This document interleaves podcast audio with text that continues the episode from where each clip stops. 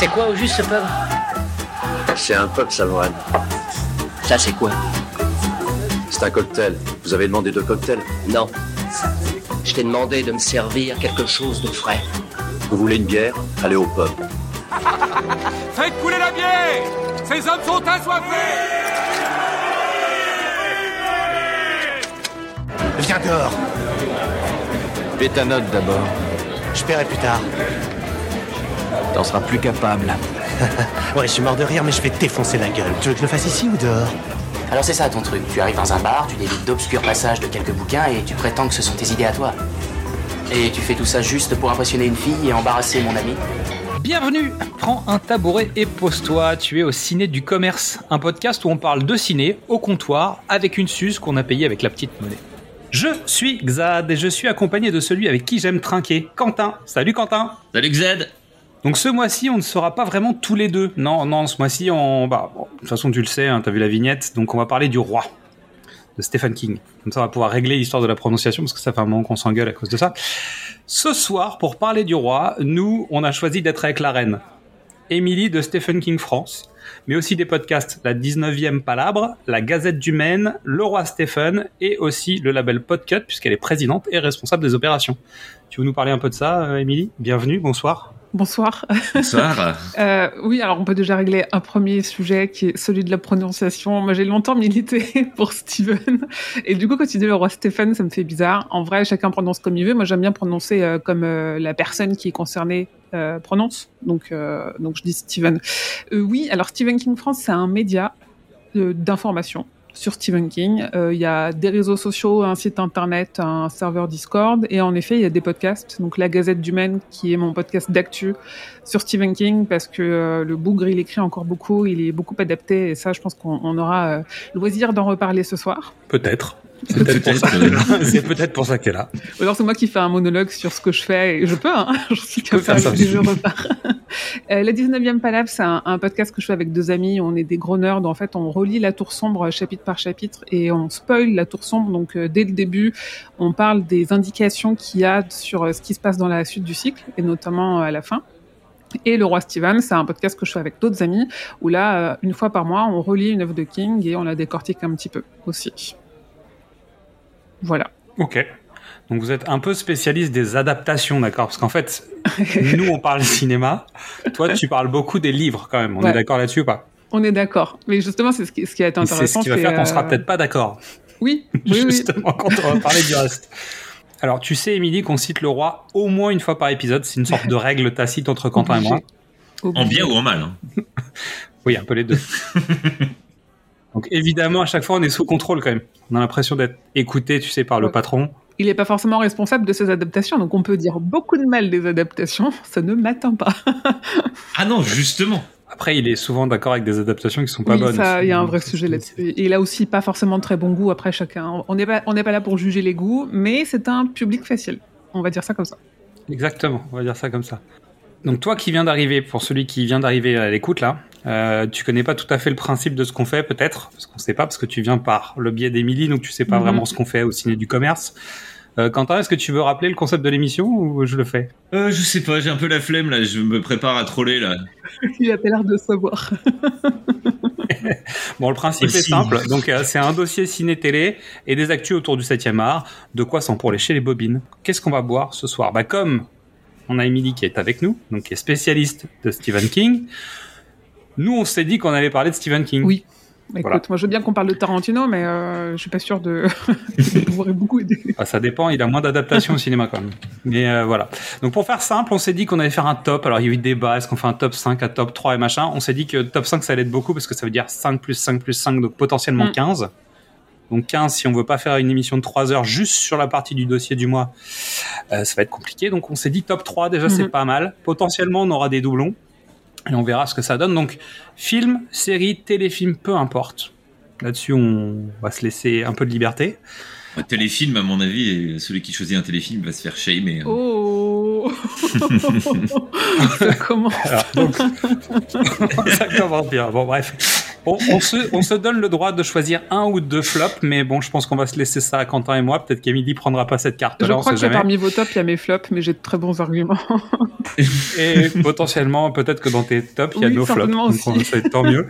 Oui. Et on s'est dit que bon, on était quand même ce qu'on était, donc on se garde une possibilité de parler d'un petit plaisir déviant.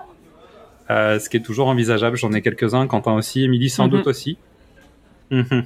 J'en ai un aussi. Ouais. Ah, Moi, j'en ai un, moi. Les autres, non.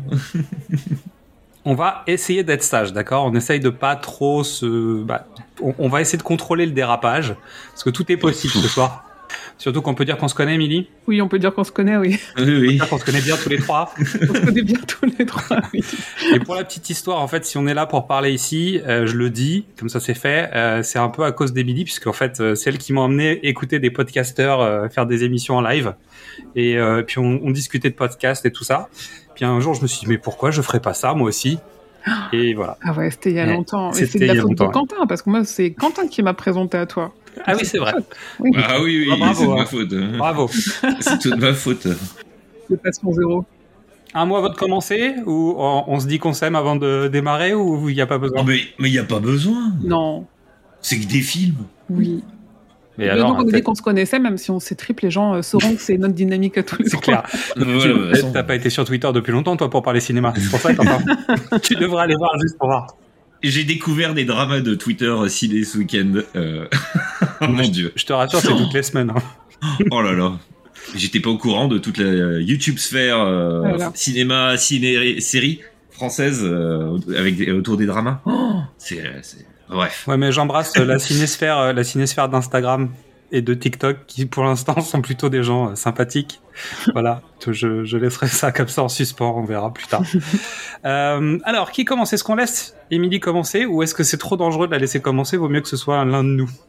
Non, mais à la, rig- à la rigueur, je veux bien prendre aller. Allez, vas-y, commence. Donc, Non, mais de toute façon, on se met d'un- là, de toute façon, Xad et moi, on se positionne plutôt d'un point de vue euh, cinéma, etc. Tandis qu'Emilie va venir nous corriger au niveau de l'adaptation. C'est Oui. bien ça l'angle de ce soir. Au-delà même de tes goûts à toi. C'est même pas corrigé, en plus, c'est juste euh, moi Expliquer mon la regard. portée, euh, voilà. ouais, j'ai pas un regard cinéma aussi pointu que le vôtre parce que je ne suis, je suis quelqu'un qui va assez peu au cinéma et le cinéma m'intéresse assez peu de façon générale. Donc je suis vraiment en effet là pour dire vos arguments sont pétés, c'est pas bien parce que pour pour ça, parce que c'est pas une bonne adaptation. non, mais en vrai, c'est oui, de, de- c'est deux regards différents sur euh, une même œuvre dans l'idée. autre info. Quentin, t'as lu combien de Stephen King, en vrai? J'en ai lu deux. T'as lu quoi? Trois. Trois, trois, trois. Euh, 22, 11, 63, Dreamcatcher, et le troisième, je ne me souviens plus. Donc ça m'a pas marqué. Ok. et toi, Xad Moi, j'ai dû en lire entre 5 et 6, je crois, un truc comme ça. J'ai eu un moment où je m'y étais mis dedans, en fait. Euh, Il y a dû avoir Dead Zone, Running Man, euh, Les Évadés, bah, le, le- en fait, le, le recueil de nouvelles euh, autres saisons, c'est ça? Différentes saisons. Différentes saisons. Euh, J'ai lu quoi Key West ou un truc comme ça? Du maquis. Domaki, J'ai exactement. l'impression de faire un quiz. Ouais, non mais euh, voilà. Euh, Qu'est-ce que j'ai lu d'autre? Bah voilà, en gros, euh, à peu près ça. Ok. Donc c'est euh, moins de Cujo, je crois, 10% de son œuvre. Ouais. Ouais. Et après, moi, j'ai regardé les fiches de lecture par rapport au- aux films qui ont été adaptés pour voir un peu les différences, Ah oui. etc. aussi. Mais en, en termes de littérature pure. Et je crois que Dreamcatcher, c'est le premier bouquin en anglais que j'ai lu. Ok. En VO. Euh, Ceci n'est pas une orientation sur le top de Quentin, peut-être pas. Mais c'est même pas. Il y aurait beaucoup de choses à dire sur Dreamcatcher, c'est jamais Ah qu'on oui. parle. Ouais. Enfin bref, donc ouais. Donc le, le top 3, c'est con parce que j'en avais mis 5 moi. Donc c'est la vie. je me suis et je me suis toujours pas décidé. Donc on commence par le plus bas ou le plus haut? Le plus Fais bas. comme, fais comme tu veux. Ah, fais comme tu veux. Bon, et je vais parler de The Mist, pour moi c'est le meilleur parce que je viens de me le refaire juste avant l'émission. Parce qu'il est sorti en 4K euh, là euh, récemment. Ouais. Et donc du coup, je me le suis refait. Bah là, j'ai terminé il y a 40 minutes euh, le, le visionnage. Ça doit être le dixième visionnage, je crois. Ah oui, quand À peu même. près. D'accord. Ah oui, non, non, mais j'aime beaucoup ce, ce film. D'une part par sa fin, Oui. qui n'est pas celle du bouquin, je le sais. Ça- Ouais, justement, on, en- on va reparler. Et euh, comment euh, bah, l'histoire, je trouve que le, ça pourrait être limite une pièce de théâtre, le film. Hmm. C'est vraiment un huis clos. Euh, si t'enlèves la fin et le début, en gros l'intro et la conclusion. Et ensuite, euh, j'aime beaucoup l'acteur. Les effets spéciaux sont pas trop pourris. Ils sont, ils ont, ils ont, ils ont vieilli, mais ils ont pas mal vieilli. Hmm. Et toute la galerie de personnages dedans, même si c'est tous les stéréotypes que tu peux voir dans le, dans le fin fond des US, me plaît beaucoup. C'est assez récurrent chez, chez King, non? Oui, et c'est marrant parce Ce que c'est pas de seulement- personnages. Tu sais, quand il y a beaucoup de personnages, il a tendance à aller taper dans des stéréotypes quand même dans l'ensemble, non? Oui, oui, complètement. Mais de toute façon, c'est un truc très ricain aussi. J'y ai repensé, ex- j'ai pensé exactement à ça quand j'ai- je l'ai revu tout à l'heure. C'est que tu as toujours le mythe du, euh, de la vie ru- rurale américaine où tout le monde se connaît. La prof euh, que tu as eue, tu as 40 balais, la prof, elle a 70 ans, elle vient faire des courses avec toi dans le même dans le supermarché, etc. Il y a toujours un- il y a, y a le mythe du, de la vie de village aux États-Unis, dans le fin fond des, des ouais, de la campagne US en fait. Ouais, c'est même pas un mythe. Moi, je, pour tout dire, là, je suis revenue du Maine il y a une semaine parce que je suis allée euh, sur les traces de King pour vraiment pousser jusqu'au bout la fanitude et la création de contenu autour de King. Et je suis allée dans la ville qui a inspiré notamment, enfin, en fait, le, il y a un lac dans The Mist et euh, le, la brume, elle arrive en traversant un lac et ce lac, il existe. Et donc, du coup, je suis allée dans la ville qui serait la ville de The Mist si elle Mm. existait vraiment. Et, euh, et même euh, quand tu vois Uwe King, et on sait qu'il s'inspire énormément de, de ce qui l'entoure et des personnes qui l'entourent et de l'ambiance dans laquelle il vit, c'est exactement ça. Quoi. Tu te dis, ouais, c'est quand même vachement archétypal. C'est vraiment euh, euh, le fin fond du nord-est des États-Unis. Et quand tu y es, tu ressens exactement ce qu'il a écrit. C'est vraiment très frappant. Après, on est d'accord que c'est aussi la, la construction des, des films catastrophes aussi. Euh, Alors, The Mist étant Oui. un peu film catastrophe, en général, tu prends des grands stéréotypes et tu les maltraites et tu vois comment tu vas faire twister tes personnages pour faire du héros bah, celui qui paye pas de mine qui va finalement prendre le lead sur tous les autres, celui qui était un peu le leader d'opinion qui va s'écraser comme euh, comme un traître ou ce genre de choses. Donc c'est c'est typique aussi du, du film de, Mm. de catastrophe. Surtout au cinéma, parce que tu peux pas. euh, donc c'est Franck Darabon. Franck Darabon, il a fait Mm. parmi les meilleures adaptations de King, et on en reparlera. Ouais, je pense qu'il y en a dont on va parler, au moins une, moi, oui, dont je oui, il est dans mes. il est. C'est les- dans mes. Mes top 3 justement, ce que j'allais dire là, parce Ouais. que la The Mist, on va dire, c'est plutôt côté survival horror, Ouais. et mes deux autres, ça a rien à voir. Tu pourrais limite pas dire que c'est du King. Quoi. Oui, il adapte très bien King. Et le seul Mm. et, et le truc, le truc chez King quand même dans ce qu'il écrit, c'est qu'il a, il fait des gros pavés, mais parce qu'il a toujours des personnages qui sont très profonds. Et c'est un truc que t'as pas le temps de faire au cinéma. Donc c'est aussi caricatural parce que euh, tu peux pas autant détailler quand il y a autant de personnages, tu peux pas autant détailler euh, le- les raisons de pourquoi euh, pas de Mm. nuance et pourquoi elle est plutôt comme ci comme ça. Tu fais, c'est du gros trait en fait. The Mist. Et, et la brume, c'est une nouvelle à la base. Brume, c'est une nouvelle dans le Ouais, recueil ouais. Brume, ouais. Enfin, c'est une novella. C'est entre la nouvelle et le roman. Donc, c'est assez facile en termes d'histoire parce que du coup, c'est pas trop long. Donc, ça se prête bien au format film. Et après, forcément, euh, avec des personnages. euh. Hmm. Moi, il est dans mon flop, hein, The Mist, malgré tout. Et, euh, et Darabont, en fait, il adapte bien King globalement, parce qu'on parle de la Ouais. ligne verte de The Mist et des évadés, hein, on Ouais. est d'accord euh, bah, De Shawshank Redemption, dans, Ouais. dans la version américaine. Euh, il adapte bien parce qu'il est fan. Ou est-ce Mmh. que est-ce qu'il qu'il y a un rapport de, de respect par rapport à l'œuvre qu'il adapte ou est-ce qu'il adapte juste bien parce que finalement il s'attache au personnage ou qui parce qu'on on voit quand même que son rapport humain à l'intérieur de ces trois films sont assez forts c'est-à-dire que les personnages ils existent bah, tu vois plus ou moins quoi Je pense qu'il choisit ce qu'il adapte. King, il a quand même écrit euh, plus de 200 histoires. Enfin, il y a plus de 200 histoires qui ont été publiées. Il en a adapté trois. Je pense qu'il choisit ce qu'il adapte parce qu'il sait ce qu'il peut faire. Il connaît très bien le Viking parce qu'il est lui-même en Nouvelle-Angleterre, si je dis pas de bêtises.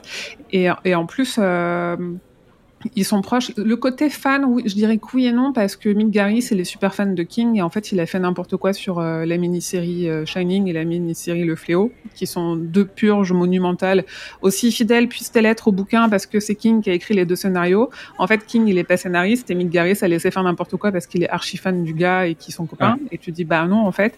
Donc, je pense, oui, a t'es fan, donc tu respectes un minimum. Mais euh, le, le gros souci que j'ai avec The Mist, et que c'est pour ça qu'il est dans mon flop, c'est qu'il a adapté fidèlement la nouvelle jusqu'à la fin, qui du coup, pour moi, n'a absolument aucune cohérence avec le reste. Alors, je sais pas trop si on spoil ici, on spoilera pas, mais en fait, si le si on s'en personnage- fout Moi aussi, on peut spoiler. en fait, par le- contre le on, a- on va vous est- spoiler la fin là c'est tout ça, voilà donc barrez-vous Voilà. Le personnage est extrêmement fidèle dans ses intentions de A à Z, et du coup, si s'il était aussi fidèle à ce qu'il est, à ce qu'il nous montre depuis le début, il n'est pas censé se tuer à la fin. Il n'est pas censé abandonner. Et Darabon a dit lui-même que il voulait une fin qui fasse parler pour faire un peu la promo de son film. Et là-dessus, ça fonctionne. Mais du coup, en tant qu'adaptation, moi, j'ai un vrai souci avec la fin. Il aurait dû changer des choses dans le dans son personnage principal dès le début. le faire glisser Ouais. Et là, ça, ça, évidemment, ça vient de nulle part, donc ça marque, mais du coup, pour moi, ça fonctionne pas. Je trouve pas que ça vienne de nulle part pour le coup. Pour moi, oui. Après, je suis aussi peut-être trop attachée euh, à la nouvelle. Bah, moi, j'ai lu, j'avais regardé, j'ai lu les Stephen King qui a dit qu'il adorait la fin. Ouais, mais Stephen King, il a la tour sombre, donc à partir de là, oui, mais la vie moi j'aime bien la tour sombre aussi. Mais euh, Ah. mais euh, non, mais parce que dans l'absolu j'y connais rien. Mais et- mais le, le, le- la justification du truc, c'est j'avais pas lu le, le fait de vouloir une, faire une fin qui parle, etc. Ouais. Mais je trouve que dans le, le déroulé du de, la fin de l'histoire, ça me semble totalement justifié. Ils disent bah pète un câble quoi. Moi, je pense que c'est pas Euh, totalement illogique. Vu ce qui vient de se hmm. passer, vu ce qui se passe juste après, je peux, je peux comprendre le comportement du personnage. Il a, après, il je suis a d'accord, perdu c'est sa, pas il, préparé. a, il a perdu sa femme parce qu'il l'a vu euh, momifiée là, dans sa maison. Il s'en veut de pour ça. Il sait pas quoi faire.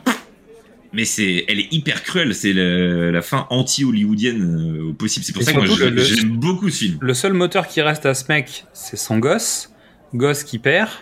Et donc, résultat, à partir du moment où il a plus ça, en fait, il a plus rien. Il y a plus rien. Mais il a pas perdu son gosse. C'est lui qui le bute Oui, pour non, le mais coup. ce que je veux dire par là, c'est que, en plus, t'as passé l'étape, tu vois. Donc, à un Mm. moment, en fait, tu tu t'es battu que pour ton enfant, en fait. Et résultat, tu passes ce truc. C'est toi qui l'as tué en plus, donc euh, je veux dire, t'es au summum du truc Mm. violent pour que cinq minutes après, tu te rendes compte que t'aurais attendu cinq minutes et t'étais tranquille. Et c'est la violence de, de cette séquence. Mais euh, je- j'entends aussi le, le- la, la démarche de Darabon, hein, d'aller chercher un truc qui choque. Tu fais sortir les gens de la salle, ils sont mal quand même. hein. Ouais. Et euh, pour finir sur The Mist, parce que euh, va falloir qu'on enchaîne sur le reste. juste par rapport à la série télé, est-ce que vous l'avez vue? Oui, Non. je l'ai vu. Ouais. J'ai- Je crois que j'ai j'ai regardé Attends. des bouts. Pardon. T'en as pensé quoi, Émilie, justement? Euh, j'ai beaucoup aimé le début.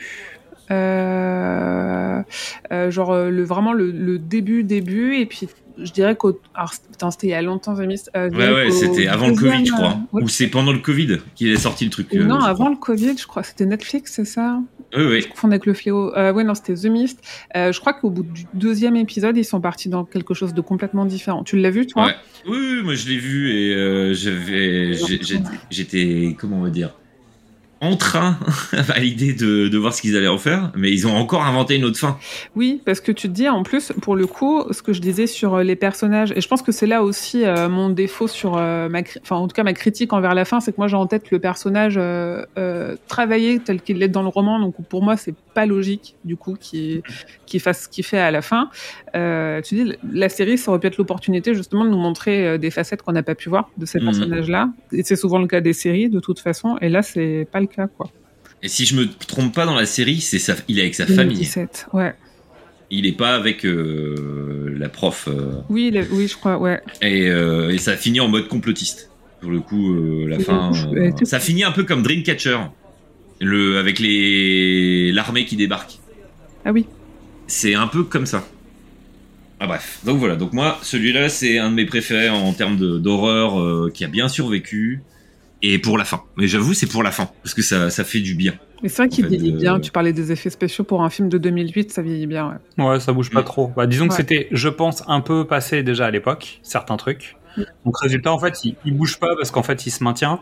Et je pense que la mise en scène de Darabont fait que tu passes. c'est des animatroniques. Ouais, puis tu, des non, mais tu vois, tu passes aussi le fait de dire, on s'en fout en fait des effets visuels quand le film est prenant, que les personnages t'intéressent et que c'est bien structuré. Tu peux fermer les yeux sur des effets spéciaux un peu moyens. Et surtout, euh, surtout qu'on a passé un certain nombre d'étapes nous. Peut-être qu'aujourd'hui le public euh, ira pas vers ce genre de film, mais nous, on, bon, on peut. C'est mieux ou moins bien que le The Flash? Non, on est obligé d'en parler à chaque sur fois. de The Flash, tu le mets comment euh, Donc moi j'ai The Mist aussi dans ma liste, hein, donc dans mes dans mes tops. Après j'ai des Darabons, donc euh, je, en, gros fondamentalement j'ai- j'aime bien des adaptations de Darabon. Moi aussi, c'est les trois qu'on a cités, c'est mes- de mon top 3. Donc comme ça, euh, Ah oui. on, on- on enchaîne euh, les miens. Euh, j'ai pas la ligne verte, mais j'ai les évadés et j'ai euh, et j'ai The Mist. Même si je suis tout à fait conscient des critiques qu'on peut faire sur les évadés globalement, hein.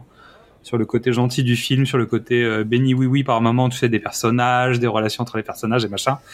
Euh, J'entends, mais je m'en fous complètement en passion fait. gentil. Voilà. Oui, on est d'accord. Voilà. Mais je m'en fous complètement. hein. C'est peu importe. Ouais, il faut, euh, le film, il a fait un énorme flop au box-office, hein, Oui, euh, oui. vous vous rappelez. Hein. Ah ouais, c'était une cata.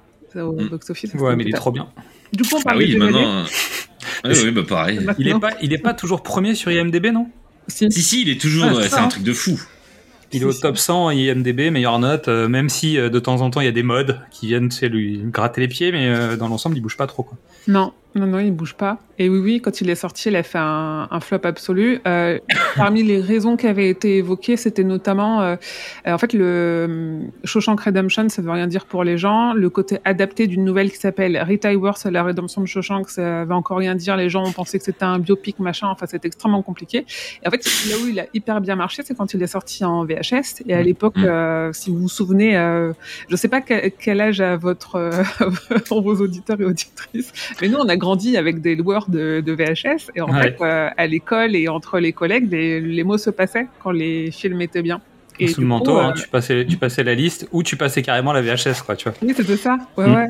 Et du coup, il a, il a explosé comme ça. Il a explosé au bouche à oreille jusqu'à en faire aujourd'hui. euh, euh, le monument, oui et non. Euh, alors moi, je le- je- j'ai tendance à l'ériger un peu facilement au, au, au statut de monument parce que c'est mon adaptation préférée de tous les temps et mon film préféré de tous les temps. Et j'ai, j'ai une citation tatouée euh, de la nouvelle qui est utilisée aussi dans le film sur le bras, tout ça. Donc je, Euh, Je vous rassure, il y a plein d'autres trucs euh, sur le bras, notamment. j'ai plein de trucs de Pas que celle-là.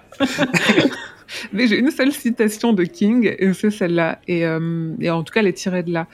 Euh, tu vois, j'ai pas trop entendu les critiques sur le côté euh, Benny Oui Oui dont tu parlais, parce que Moi non plus, ouais, j'ai jamais entendu ça. le personnage prend quand même assez cher, quoi. Tu vois. Ouais, mais je vous Euh, enverrai les liens. mais c'est des gens qui gravent dans le marbre, euh, qui tapent dessus, euh, c'est arrivé. Ah bah oui, bah. Oui, Chez Capture aussi, euh, bon, euh, tu vois. Il y a, il y a, je veux dire, fondamentalement, quand tu commences à gratter le scénario, tu te rends bien compte qu'il y a des choses qui fonctionnent pas vraiment. Il y a le noir On en a rédempteur, parlé, il y a- d'ailleurs. il y a l'histoire du noir rédempteur à l'intérieur du film, etc. Donc, qui sont des, des mécanismes d'écriture qui sont relativement assez critiqués en fait aujourd'hui, pas à l'époque où le film est sorti, pas à l'époque où euh, le, le- la nouvelle a été écrite. Dans la nouvelle, il est pas noir en plus. Il y a pas de, il y a pas beaucoup de noir chez King. Ah, il y avait le- déjà du washing à l'époque. Ah oui, en fait, le King, King, il écrit avec ce qu'il connaît, et la Nouvelle-Angleterre, euh, surtout à cette époque-là, est vachement raciste. Il y a que des blancs là-bas, il y a pas de noirs. Donc, bah, King, il voit pas de noir, donc il écrit pas de noir, quoi. C'est, Ok. et c'est pas pour autant que c'est excusable, mais du coup, pour l'époque, dans le contexte dans lequel il a écrit, Red, en fait, Red, il s'appelle Red parce qu'il est irlandais et il est roux. C'est ça son. Ah, tu vois, c'est une minorité visible quand même, tu vois, ça change. Ah oui, oui. oui, puis en plus, dans le contexte des Irlandais, oui, oui. Ça marche. hein. Mais du coup, oui. Et, euh, et non, mais les évadés, euh, euh, pour moi, c'est la plus belle bromance qu'on puisse trouver. Et des bromances, on n'en a pas beaucoup. C'est vrai. Ouais, Si. ok. À part vous deux, oui, voilà. Non, Oh. ouais, il y a- il y, a Mur- il y a Murtoff. Murtoff et Riggs. bah attends, on va voir quand ils reviendront, peut-être qu'ils sont plus amis. Ouais, ouais, Eux, Ils sont de l'autre côté du mur de la prison. C'est ça, ouais, ouais. c'est un autre problème. Ok, euh, donc toi top, évidemment top 1 même. Ouais, top 1. Ouais. C'est vraiment le truc qui Oh, bah, sera bien. indétrônable. Tu vois, il y a des. Genre là, je sais que mon top 3, c'est parce que c'est le contexte. Et tu me reposes la question, euh, le numéro 3 dans, dans 6 mois, ça sera autre chose. Tu vois, ça dépend. Ouais, des C'était très compliqué en fait. C'est-à-dire que, je vais le dire, hein, moi le, le fait d'avoir fait un top 5, euh, c'était un peu frustrant parce que tu t'en mets de côté en disant bah, je vais le mettre de côté, mais pourquoi tu mets celui-là plutôt que l'autre? Ouais. en gros. Ouais. Euh, C'est-à-dire que je vais avoir des films que j'aime beaucoup, des téléfilms que j'aime bien. Euh, c'est assez épars. Après, il y a des trucs que je trouve assez catastrophiques euh, globalement dans les adaptations. Mais euh, c'est difficile en fait à juger. C'est-à-dire que typiquement, je vais, je vais donc moi parler de Shining parce que je sais que ça va tiquer de l'autre côté, des deux côtés même d'ailleurs. Euh, mais moi, typiquement, Shining, c'est pas forcément le côté adaptation qui me plaît. C'est le Mhm. fait que le film de Kubrick est hyper intense et qu'il y a plein de choses dedans et qu'il est riche. Et on en a déjà parlé avec Quentin, donc on va pas refaire le, le topo. Mhm. Et je suis hyper fan du documentaire qu'ils ont fait, tiré autour des, des théories autour de, de, de Kubrick, etc. Euh, Il me l'a même fait regarder. hein.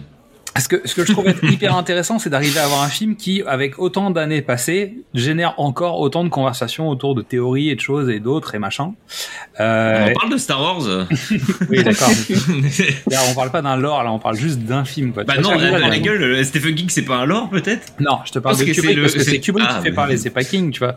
Bah, dans, Oui, dans- oui. entre, entre guillemets, ce qui, ce qui fait parler le plus, c'est l'adaptation de Kubrick, plus que le travail de King euh, globalement sur le film. Voilà. Même si euh, ça n'empêche pas d'avoir une suite, euh, d'avoir Doctor Sleep, euh, qui est un film qui est, je trouve, pas très bon, mais bon, ça c'est mon avis, euh, mais qui a un cul entre deux chaises, c'est-à-dire que tu sens bien que Mike Flanagan, il essaye de faire plaisir à King en disant je vais essayer de rattraper ce que Kubrick avait mal fait, et en même temps, je peux pas défoncer Stanley Kubrick parce que c'est Stanley Kubrick, donc il faut que je me mette un peu entre les deux. Et ce qui fait qu'en fait, il y a des choses qui sont réussies, des choses que je trouve loupées, et il essaye de rattraper ce que Kubrick avait mal fait en, en faisant plaisir. Bref. C'est, je sais pas si tu t'es renseigné sur, euh, la, sur la démarche de Flanagan. Euh, Flanagan, il a, il a fait beaucoup de King. Enfin, Doctor Sleep, c'était pas son premier. C'est lui qui va faire La. Tour Sombre, et je pense qu'on en reparlera de Ouais. La Tour Sombre. Euh, euh, Flanagan, il a- au moment où il a fait Doctor Sleep, il est allé voir King en lui disant, voilà, il y a un héritage au cinéma de Shining, qui est pas votre Shining à vous, euh, qui est le Shining de Kubrick, que je peux pas ignorer si je dois porter en film la suite de Shining. Et en effet, du coup, il a pris des libertés. King lui a dit, OK, vas-y, euh, si tu veux mettre du Kubrick dedans, mets du Kubrick dedans. C'est pour l'histoire, King a, a, a- a un peu... euh, la, le- la seule adaptation vers laquelle il est critique, c'est Shining, mais du coup, elle prend pour tous les autres. Et euh, il a fait retirer son nom, euh, il a récupéré les droits pour l'adapter lui-même, machin. Donc, il a vraiment, il déteste le, le Shining. Il en a fait un téléfilm, c'est ça hein Euh, oui, avec Hmm. justement Mick Garris, un truc assez, euh, assez dur à regarder. Faites pas ça, vraiment. Et économisez 3h30 de votre vie et ne regardez pas le Shining de Mick Garris. En fait, Flanagan, il a pris des libertés avec Doctor Sleep pour justement dire je peux pas ignorer l'héritage culturel et cinématographique qui est Shining. Et même moi, si j'aime pas l'adaptation, on peut pas ignorer l'impact qu'a ce film. Un sur King et quand même sur euh, sur le fait que les gens s'intéressent à King parce que Shining est extrêmement populaire. Donc du coup, ça fait rayonner aussi, si je puis dire, euh, King. Et euh, et il peut pas non plus ignorer le fait que il faut rendre justice un peu au matériau de base qui est le livre et l'adaptation là-dessus elle prend des libertés qui sont assez cool en effet réussissant un peu à réconcilier les deux je trouve Oui. Ouais. Mais ça sent en fait. euh, J'avais pas lu le projet, mais tu le vois en fait, tu vois bien, et puis Ouais. tu connais. Même si tu connais pas l'adaptation et tel qu'il l'a travaillé lui, tu sais très bien que King et Kubrick ça s'est pas très bien passé. Donc Oui. euh, en fait, tu conçois que c'est difficile d'arriver à ménager ton père et ta mère dans un seul film en disant il faut que j'arrive à faire que tout le monde soit content. J'aime le cinéma parce que Mike Flanagan, on veut pas se mentir, le mec il, il aime le cinéma de genre, il adore ça. Ouais. Ça se voit et c'est aussi pour ça sans doute qu'il j'ai envie de dire que c'est une espèce de nouveau Franck Darabon, c'est-à-dire il prend les, alors il est plus orienté peut-être horreur, Mhm. mais euh, il prend, il adapte relativement bien en fait, je, je pense. Après, euh, c'est l'impression que j'en ai de l'extérieur. C'est-à-dire tu sens qu'il respecte le matériau, qu'il le fait bien, qu'il essaye d'en faire un film intéressant. Euh, donc là, c'est, euh, je te laisserai la, partie adaptation vraiment, mais euh, entre, guillemets, le résultat de son travail est plutôt agréable à regarder. Quoi. je suis complètement d'accord et, il est, en effet il est il fait partie des après c'est enfin il fait partie des chouchous de King, mais parce que c'est celui qui est- en parle le plus aussi en ce moment. À chaque interview euh, depuis six ans, depuis qu'il a fait Jesse, il dit ah, la tour sombre machin, ah, et puis euh, j'aimerais bien faire ça. Et là, il va faire euh, la vie de Chuck et machin. euh. Donc pareil, après, euh, il faut euh, s'il en fait. En fait, il a une bonne. Tu parlais de euh, Stephen King tout à l'heure, Quentin. Lui, il a une bonne connaissance de ce qu'est le lore Stephen King et de ce qu'est le multivers de King qui existe en livre et qui n'existe pas à la télévision et au cinéma. Et ça, euh, bah, tant pis, on n'aura jamais de SKU, de Stephen King Universe. C'est pas grave. Euh, Oh, si, il- quand il sera mort, tu vas voir. Ouais, je sais pas. En fait, moi, c'est dans. bon, on en parlera peut-être après. Moi, c'est dans mon top. là, c'est le, les seuls qui ont essayé de faire ça, c'est J.J. Abrams avec la série Castle Rock. Et rien que pour ça, elle vaut le coup, en fait. Mais Ah bah vas-y, oui, enchaîne euh, sur ton top. Hein. Tu peux y aller, hein, ouais, vas-y. Ouais, ouais. euh, bah moi, dans mon top, il y avait, de toute façon, on a déjà parlé des EVD, mais j'avais mis Castle Rock parce que euh, une des choses qui m'a fait tomber dans King et de me dire vraiment, ok, je vais vraiment tout lire et je vais tout lire avec attention. Il y en a, je vais relire et je vais trouver des gens avec qui en discuter. Je vais passer des heures sur les fils Reddit à poser des questions, à répondre à des questions, machin. C'est tout est connecté chez King. Que ce soit euh, des petits détails où il s'amuse à mettre, euh, où il y a un personnage qui croise un autre personnage, ou alors on fait mention de, bah t'as entendu parler du chien enragé à Derry, donc on fait mention de Cujo machin, soit des choses comme ça qui paraissent anecdotiques, soit des choses qui paraissent beaucoup moins enfin qui sont beaucoup moins anecdotiques, ou en fait, enfin on il y a un très bon exemple qui est pas du tout un bon exemple d'adaptation, mais de bouquin, de Insomnie, selon si on a lu ou pas La Tour sombre ce n'est pas la même histoire. Et moi, je, ça me fascine de me dire, Drôle, euh, ouais, des trucs à Mm. différents niveaux comme ça, et de des compréhensions que tu peux avoir, même la compréhension que tu peux avoir de ça, en fonction de si tu as lu La Tour Sombre ou pas, ça me fascine, j'adore ça, c'est extrêmement méta. Et en fait, la seule série qui a essayé un petit peu de euh, réconcilier euh, à la télévision tout ce que King crée et toutes les connexions qu'il y a entre ces univers, c'est Castle Rock, la, une série de J.J. Abrams qui existe en seulement deux saisons parce qu'elle était à mon avis, trop méta. La première saison a posé beaucoup, beaucoup de questions auxquelles elle a peu. La deuxième a fait quelque chose de beaucoup plus standard, je dirais, de beaucoup plus euh, dans les clous de ce qui se faisait en série. Mais du coup, elle avait déjà perdu tout le monde sur la première. Et c'est vraiment, euh, moi, je, il n'y a pas une semaine sans qu'on en parle sur euh, sur mon Discord parce qu'on est vraiment en deuil de cette série qui qui réussissait à prendre les personnages de King et à les faire interagir un peu tous ensemble en essayant de suivre un peu chacun le fil de leur histoire. Genre la deuxième saison, c'est Annie Wilkes, l'infirmière euh, tueuse de Missouri, qui est à, à Jérusalem Slot, donc à la ville du roman Salem, la ville de vampires quand elle est jeune, quoi. Et, et, et ça marche archi bien en fait. Et, on, et vraiment cette série, si on veut comprendre un peu ce qu'il y a dans la tête de King et à quel point c'est tordu, c'est euh, un bon exemple. Mais en fait, je pense que c'était ça le problème. Moi, je l'ai commencé. Ouais. J'ai arrêté parce qu'en fait, euh, je Ah me ouais. suis senti en dehors du truc. euh, tu sais, en gros, il y avait plein de clins d'œil dans tous les sens. Ouais. T'as bien compris qu'il y a plein de clins d'œil. Alors, t'en captes certains quand t'as vu les films et machin, mais en plus, en termes de culture, c'est pas du quotidien. Donc, euh, les Kings, j'en ai vu sur les 40 dernières années, donc euh, bah, 30 dernières années. Euh, donc, tu as des bribes de souvenirs de dire ouais, je crois que ça, ça vient de l'univers de tel film et machin et truc. Et je pense qu'en fait là-dessus, tu perds les gens. Et puis, si tu fais une écriture à la Lost façon JJ Abrams où tu ouvres des portes dans tous les sens Oui. et qu'en fait ça ne ferme jamais aucune porte, je pense que c'est un peu usant aussi. Et, euh, et on connaît la méthode. C'était un peu la mode hein, de l'époque hein, aussi des séries. ouais. Bah, c'est c'est pas il y a si longtemps que ça pour le coup. Bah si, Elle a quoi Elle a C'est- 6 ans, Castle Rock? C'est Emily qui me fait, Ouais, regarder ans. euh, Castle Rock. euh. C'était genre Euh, juste non, avant. mais je te jure, Un peu avant le Covid, c'est non pour ça. C'est n'importe quoi, c'était avant. Euh, attends, je suis en train de regarder. là. Ouais. Euh, la- saison- 2018. Ah oui, il y a 5 ans. Ouais. Ouais. Et la saison 2 était beaucoup plus limpide en termes de, en effet, de lore, de références, de machin. La, pr- la première, euh, tout le monde était un peu paumé. Je pense qu'ils ont voulu être trop méta. Et, euh, et, mais la 2, c'était trop tard, en fait. Il y avait, déjà plus personne. euh, C'est vraiment dommage. Mm. Et euh, pour rebondir sur, euh, même si dans mon top, bon, on a déjà parlé de la ligne verte, mais euh, moi j'avais mis euh, la série The Outsider. Ah oui. Pas vu ça. C'est pas. Alors, euh, la The Outsider sans spoiler, bah, et je pense que c'est un thème qui est pas mal dans chez King, euh, d'après ce que j'ai cru comprendre. C'est toujours l'histoire du, du mec qui est pas du village. Mhm. Ça est souvent ça dans, euh, dans, Ouais. dans Stephen King. Ouais. Et euh, bah, ça rejoint le truc de la ruralité, etc. dont je parlais tout à l'heure. Et là, en fait, il y a un prof. Enfin, il y a une série là qui est terminée. Ils vont faire une saison 2, apparemment. Euh, tant mieux. On n'a on a pas trop de nouvelles sur la saison 2. Euh, je l'ai lu la, la semaine dernière quand je préparais le truc, donc euh, apparemment, je sais pas. Si c'est pas elle qui bon, publie, moi je fais comme si ça n'existait Euh, pas. hein. Je te le dis en général, euh, quand je prends des nouvelles de King et qu'on en parle, c'est parce que c'est parti sur le blog d'Emily, hein, donc c'est sur. c'est pas la peine. Et du coup, le pitch, c'est euh, il y a un prof qui est accusé d'avoir euh, buté ou kidnappé un gamin. Je Je sais. sais, ouais. Ouais, c'est euh, un gamin. C'est un prof de sport et en l'occurrence, il se trouve que ce prof de sport là n'était pas là quand euh, les éléments ont eu lieu. Oui, il est accusé Ouais. à juste titre parce qu'il y a son ADN sur l'enfant Voilà. qui est mort et sur le lieu du crime. Et à l'inverse, il y a une caméra de surveillance qui montre Ce qui le qu'il voit. dans euh, la ville euh, au moment du crime. Ouais, il y a une convention à Watt 1000 km et Ouais. donc du coup c'est ça le pitch. Pour ne pas entrer dans, dans le spoil parce que euh, il y a... c'est complètement taré cette série.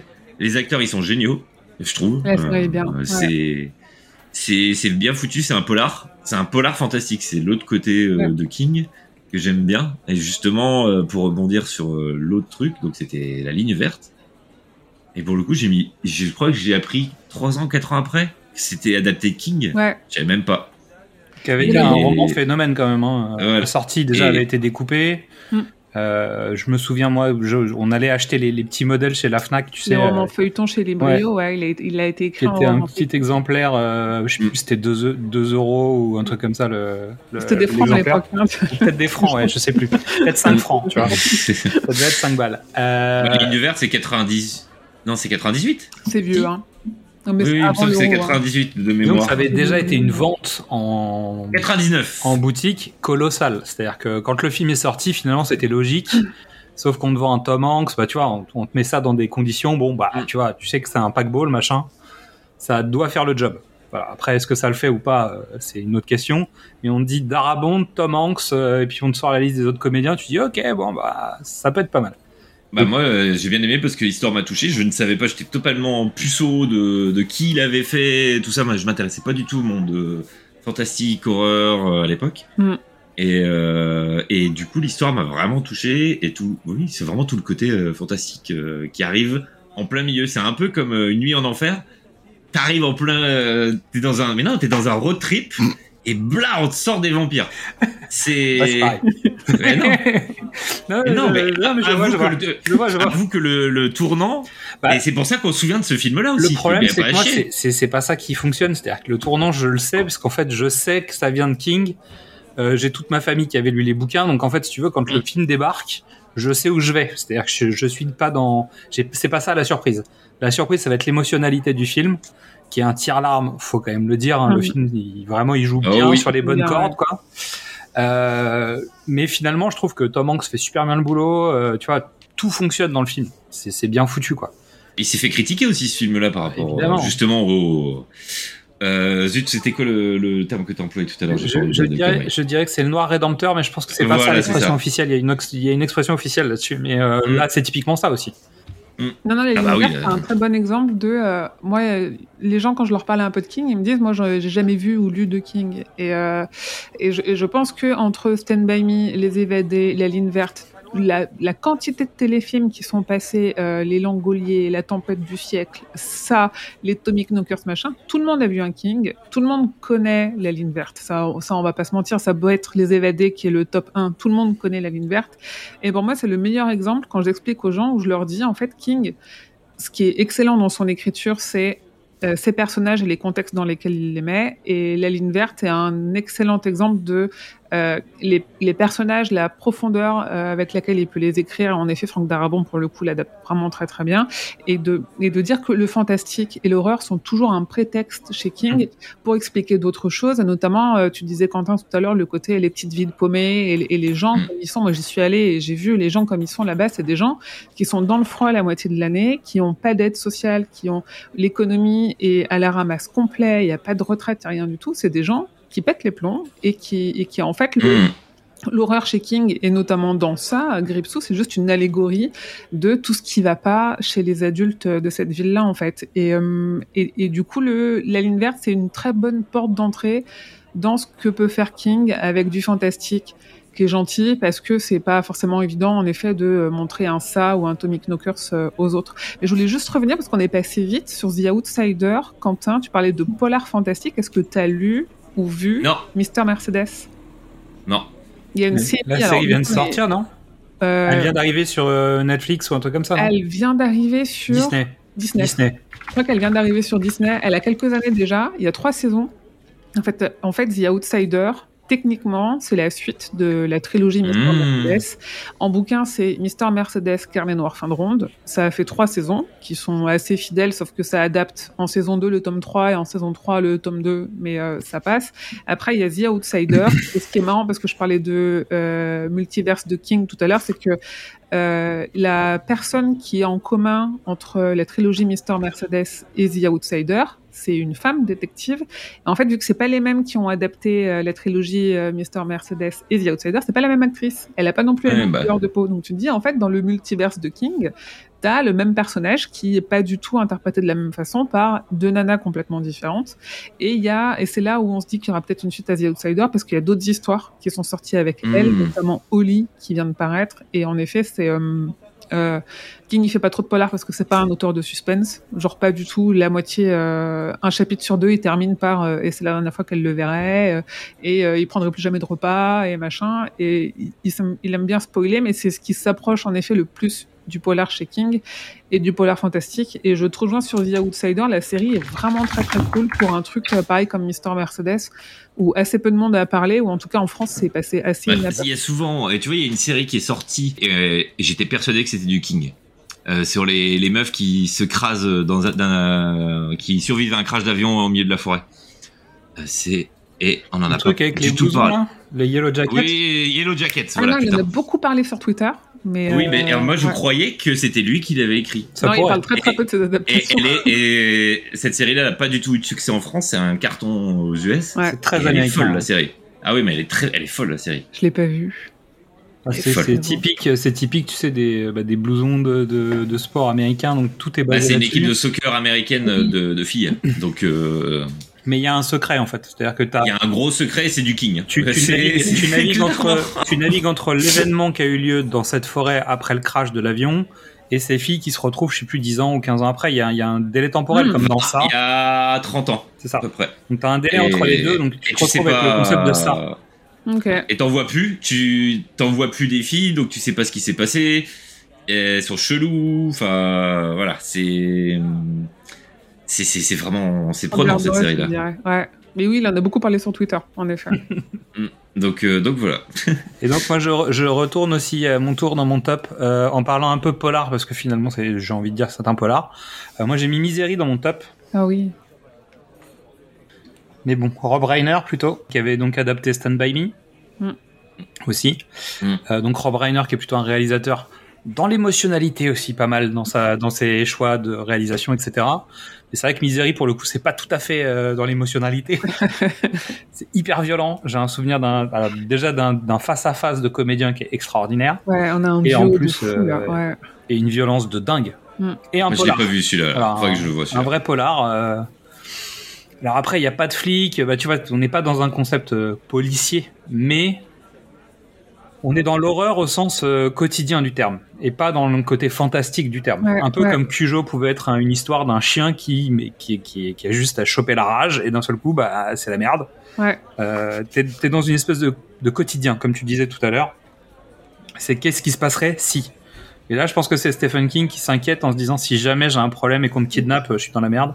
Il, il a eu un truc chelou comme ça, euh, un mec qui s'est présenté, euh, enfin qui a réussi à, à rentrer chez lui euh, avec, euh, je sais plus ce qu'il avait autour de la taille. En fait, c'était pas du tout des, de la dynamite ou des explosifs, mais il a fait croire que ça en était. Et King n'était pas là, c'était Tabitha, euh, son épouse, qui était là. Et il a des histoires comme ça. Et King est quelqu'un qui est pas à l'aise avec la célébrité, qui fait très peu d'interviews, pas d'autographes, pas de tournées. De... Et donc oui, il est très très distant vis-à-vis de ses fans et de, et Hmm. de ce genre de choses. Et euh, et un truc important avec Misery, c'est que c'est euh, le film, euh, c'est le premier Oscar de, du rôle principal pour une femme dans la catégorie film d'horreur. Et ça, c'est quand même pas rien. Claire, et ça mérite. Parce Ah qu'elle ouais, est vraiment elle est flippante. Cathy Bates, elle est incroyable. Elle est super. Et Ouais. elle a fait deux King, parce qu'elle a fait Trois. Dolores Claiborne. Ouais. C'est quoi le troisième? Elle est, en fait, elle est dans Le Fléau, dans Ah. euh, de Mick Garris, le téléfilm là, et elle est pas créditée parce que elle était pas loin du tournage au moment où il y a eu le tournage, et elle venait de gagner l'Oscar pour Misery, et du coup elle vient faire un caméo. Elle dit, euh, elle a pas voulu être créditée au, à la fin parce qu'elle n'était pas prévue, et en plus elle a dit qu'elle était là pour euh, remercier King un peu de tout ce qu'il lui avait apporté grâce à Misery. Donc c'est vraiment juste euh, une histoire de clin d'œil. Elle fait tout au début du téléfilm, elle fait euh, le, le rôle de euh, une animatrice de radio qui se fait attaquer par, euh, par l'armée parce qu'elle euh, dit un peu trop la vérité. Ah oui, c'est, je me rappelle. Ouais. Mais en fait, ça, si, si je dois placer euh, donc le fléau, qui est le double téléfilm, c'est ça qui était passé, Oui. qu'on a vu euh, Il y a une 400 fois, sur, aussi, hein. 400 fois sur Il y a une M6. série aussi. Ouais, ouais. Ouais, je, Moi je l'ai mis dans ma dans ma liste. Là, je parle plutôt du fléau, le téléfilm des années 90, donc qui était dans, ouais, qui est un, qui est un truc qui est pas très bonne facture, mais que j'ai trouvé sympathique quand même. Ouais. Moi, j'y fais partie de mes, c'est pas mes plaisirs coupables parce que j'ai pire, mais tu sais des trucs moyens où tu te dis, bah comme comme l'adaptation de ça en téléfilm, hein, que je trouve euh, aussi de très bonne facture. Après, sans doute parce que euh, c'était le passé, que j'étais plus jeune Ouais. mais euh, qui, qui m'a plus marqué finalement que l'adaptation cinématographique hein, de, de pour d'autres raisons. Mais je pense Ah, que personne, non, non, en- aucun de nous trois n'avons mis euh, Hit euh, Si. dans le Toi, top. tu l'as mis dans ton top. Ouais, mais le Ouais, nouveau. le- Mais on, on y reviendra. Mais, D'accord. euh, Ouais. Euh, le Fléau mérite une bien meilleure adaptation que les, le téléfilm et la série qui sont sortis. hein. C'est vraiment un, un roman incroyable et un de ses meilleurs romans et un de ceux qui vieillissent le mieux. Surtout bah là, euh, je sais pas si vous avez lu Le Fléau ou si vous savez de quoi ça parle, mais en fait, euh, Moi je l'ai vu moi. moi je l'ai relu en 2019 et six mois après, on a eu la pandémie et on a Oui. eu toutes les phases de on tous, euh, le patient zéro, on s'inquiète et le gouvernement il nous ment et les vaccins et machin et trucs. On a tout eu. On n'a pas eu le, euh, il y a seulement euh, 10% de la population qui survit. Malheureusement, Et l'arrivée de, de Damien, l'an- l'antéchrist, on l'a pas eu non plus. Mais bon. en Il n'y avait pas, Whoopi Goldberg non plus.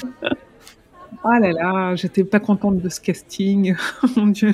Moi j'ai moi j'ai bien aimé. Moi je, pour le coup j'étais euh, en mode totalement innocent en le regardant. J'aime pas les castings J'étais avec des j'étais enfants. déçu la fin moi. Avec des quoi? Des gens trop connus, tu vois. Ouais, c'est dommage. peur pour la tour sombre, je me dis putain, s'ils nous mettent des têtes connues dans les rôles principaux, euh, ça va vraiment beaucoup me déplaire, quoi. Bah, Moi, j'ai déjà pas, moi, j'ai fait. pas vu Mère Abigail, hein, j'ai vu. Euh... Oui, non, mais oui, Idriss. Non, mais on en reparlera. mais j'ai pas vu Mère Abigail, j'ai vu Whoopi Goldberg, j'ai vu. Enfin, vraiment, et ça m'a beaucoup dérangé. euh. Bah, ce qui est peut-être l'intérêt pour nous sur les téléfilms quand on connaissait pas encore les comédiens. Hum. Parce qu'autant les Américains, euh, une partie des castings, ils les connaissent déjà, ils les ont vus ailleurs, c'est des seconds rôles et des choses comme ça. Nous, la plupart du temps, c'est c'est comédiens de second, bah de, c'est comédiens de téléfilms d'adaptation de King. En général, on les connaît pas. On les retrouvera plus tard dans d'autres trucs. Ouais. Mais donc, on arrive assez frais sur les personnages. Et ce qui fait que tu t'as pas, tu plaques rien sur eux en fait. Ouais. Et c'est un avantage quelque part aussi. Ouais, elle a un gros casting, euh, la, la mini-série. En plus, moi, je- et en plus, il y a Amber Heard dedans. C'était euh, au moment du procès, un d'un des procès avec Johnny Depp. Et sur Twitter, j'avais des gens qui, qui, qui venaient essayer de, de dire il faut cancel le, la série et tout. Bon, c'est pas aussi simple que ça. Mais ouais. Ah, c'est pas évident. Après, euh, le problème, c'est qu'aujourd'hui, tu peux difficilement faire une série qu'avec des inconnus, Bien sûr. euh, parce que la bataille sur les plateformes fait que t'as pas le choix. Si tu veux que ta série s'en sorte, bah, même si elle est de très bonne qualité, si elle est bien écrite et bien réalisée, s'il y a pas de tête connue, en fait, les gens viennent pas la regarder. Donc, malheureusement, C'est on- faux non, mais tu vois ce que je veux dire, dans le sens où il faut quand même accrocher un spectateur avec un truc qu'en plus, une partie du public connaît déjà. Donc, euh, il faut réussir à capter l'audimat euh, avec euh, avec les armes que tu peux prendre. Donc, euh, Ouais, mais là, Je tu suis pas d'accord avec ça. Regarde, les- regarde les séries Netflix. Ça Là, te- je suis en train de me faire je la regarde série pas, tu veux dire Exactement. Et je suis en train de me faire la série Bodies. Ouais. Si vous en avez entendu parler là. Et il y a aucun. J'étais en- donc série anglaise. Il y a ce que je disais parce que j'aime beaucoup les séries anglaises et je connais beaucoup les acteurs anglais, etc. Il y a aucun acteur connu dedans. Aucun. Ouais. C'est totalement neutre et ça rappelle euh, Dark, même si c'est normal Dark parce que Dark on connaît pas les acteurs allemands. nous. Ah, Mais ah. là, il y a. Ah mais euh... mais voilà, attends parce que j'ai entendu un bruit, ça m'a déconcentré. Et donc du coup, et donc du coup, là, euh, Netflix il base sur le pitch Ouais. pour les séries de, de genre, on va dire. Là, le, le, pitch est très intrigant, etc. Mhm. Et c'est pareil avec la maison Usher, même si c'est du Flanagan. Et il y a toujours le cast qui est toujours avec Flanagan, mais avant que tu découvres euh, les premières séries de House, euh, zut, je sais même plus. euh, Ouais. C'est compliqué, c'était Outing Hill euh, House, Ah je sais oui, plus ah quoi, oui, là. ah oui, voilà, euh, là, et au même Midnight Mass, Ouais. il y a pas. les, les, les gens, tu les connais pas, donc tu, tu vas pas regarder la série pour ça. Là, en l'occurrence, on re-rejoint avec les séries de Netflix. Et, Que- euh, ce qu'on avait sur ouais. les téléfilms pour nous d'M6 à l'époque, de la 5. Oui, ou même, ou non, même les films, tu vas voir le dernier Flanagan, tu vas regarder la dernière série de Flanagan, quand tu vas voir le dernier euh, c'est Spielberg, etc. Chose qu'on n'avait pas avant. Ouais, et la chute de la maison Usher, là, dans cette, dans cette série-là, enfin, oui, dans cette série-là qu'il n'avait pas avant, euh, parmi son, en effet, son panel d'acteurs et d'actrices qu'il aime bien, Mm. il y a Marc Hamill, et c'est super intéressant. parce que Ouais. moi, Je regarde comment il dirige Marc Hamill, parce que Marc Hamill sera dans l'adaptation de La vie de Chuck, La vie de Chuck étant une nouvelle qui est parue dans le recueil Si ça saigne, et que Mike Flanagan est en train d'adapter avec Marc Hamill et Tom Hiddleston. Donc là, en termes de... euh, pas D'accord. trop les gens très connus ouais, c'était quand même Ouais, là. Mais il est très bon, Marc Hamill, dans la maison Il est excellent et, Ah ouais. même je ne vois je ne vois pas Star Wars quand je le vois. Ah non, tu vois pas Luke Skywalker. De toute façon, il, il- il a tellement renié son rôle Ouais. Que de toute façon. euh, Mais moi, je regarde le Fléau, je vois Tarzan et Sister Act. Les deux personnages principaux, c'est Alexander Skarsgård et Whoopi Goldberg, et ça ne. Alors, bon, Sister Act. Mais Déjà, oui, je- je- mais d'un coup, je vois mieux le concept là. Je, je Tarzan vois et un mec torse nu en train de dire suivez-moi, et puis une autre qui dit non, mais tout va bien se passer, euh, déguisé en bonne sœur. quoi. On est, on est Et pourtant, il y a pas. Heureusement que c'était pas Brenda Fraser. hein. Georges, Georges. Non, en fait, il en faut, en effet, parce qu'il faut aussi le charisme et l'expérience, et il faut des produits d'appel, entre guillemets.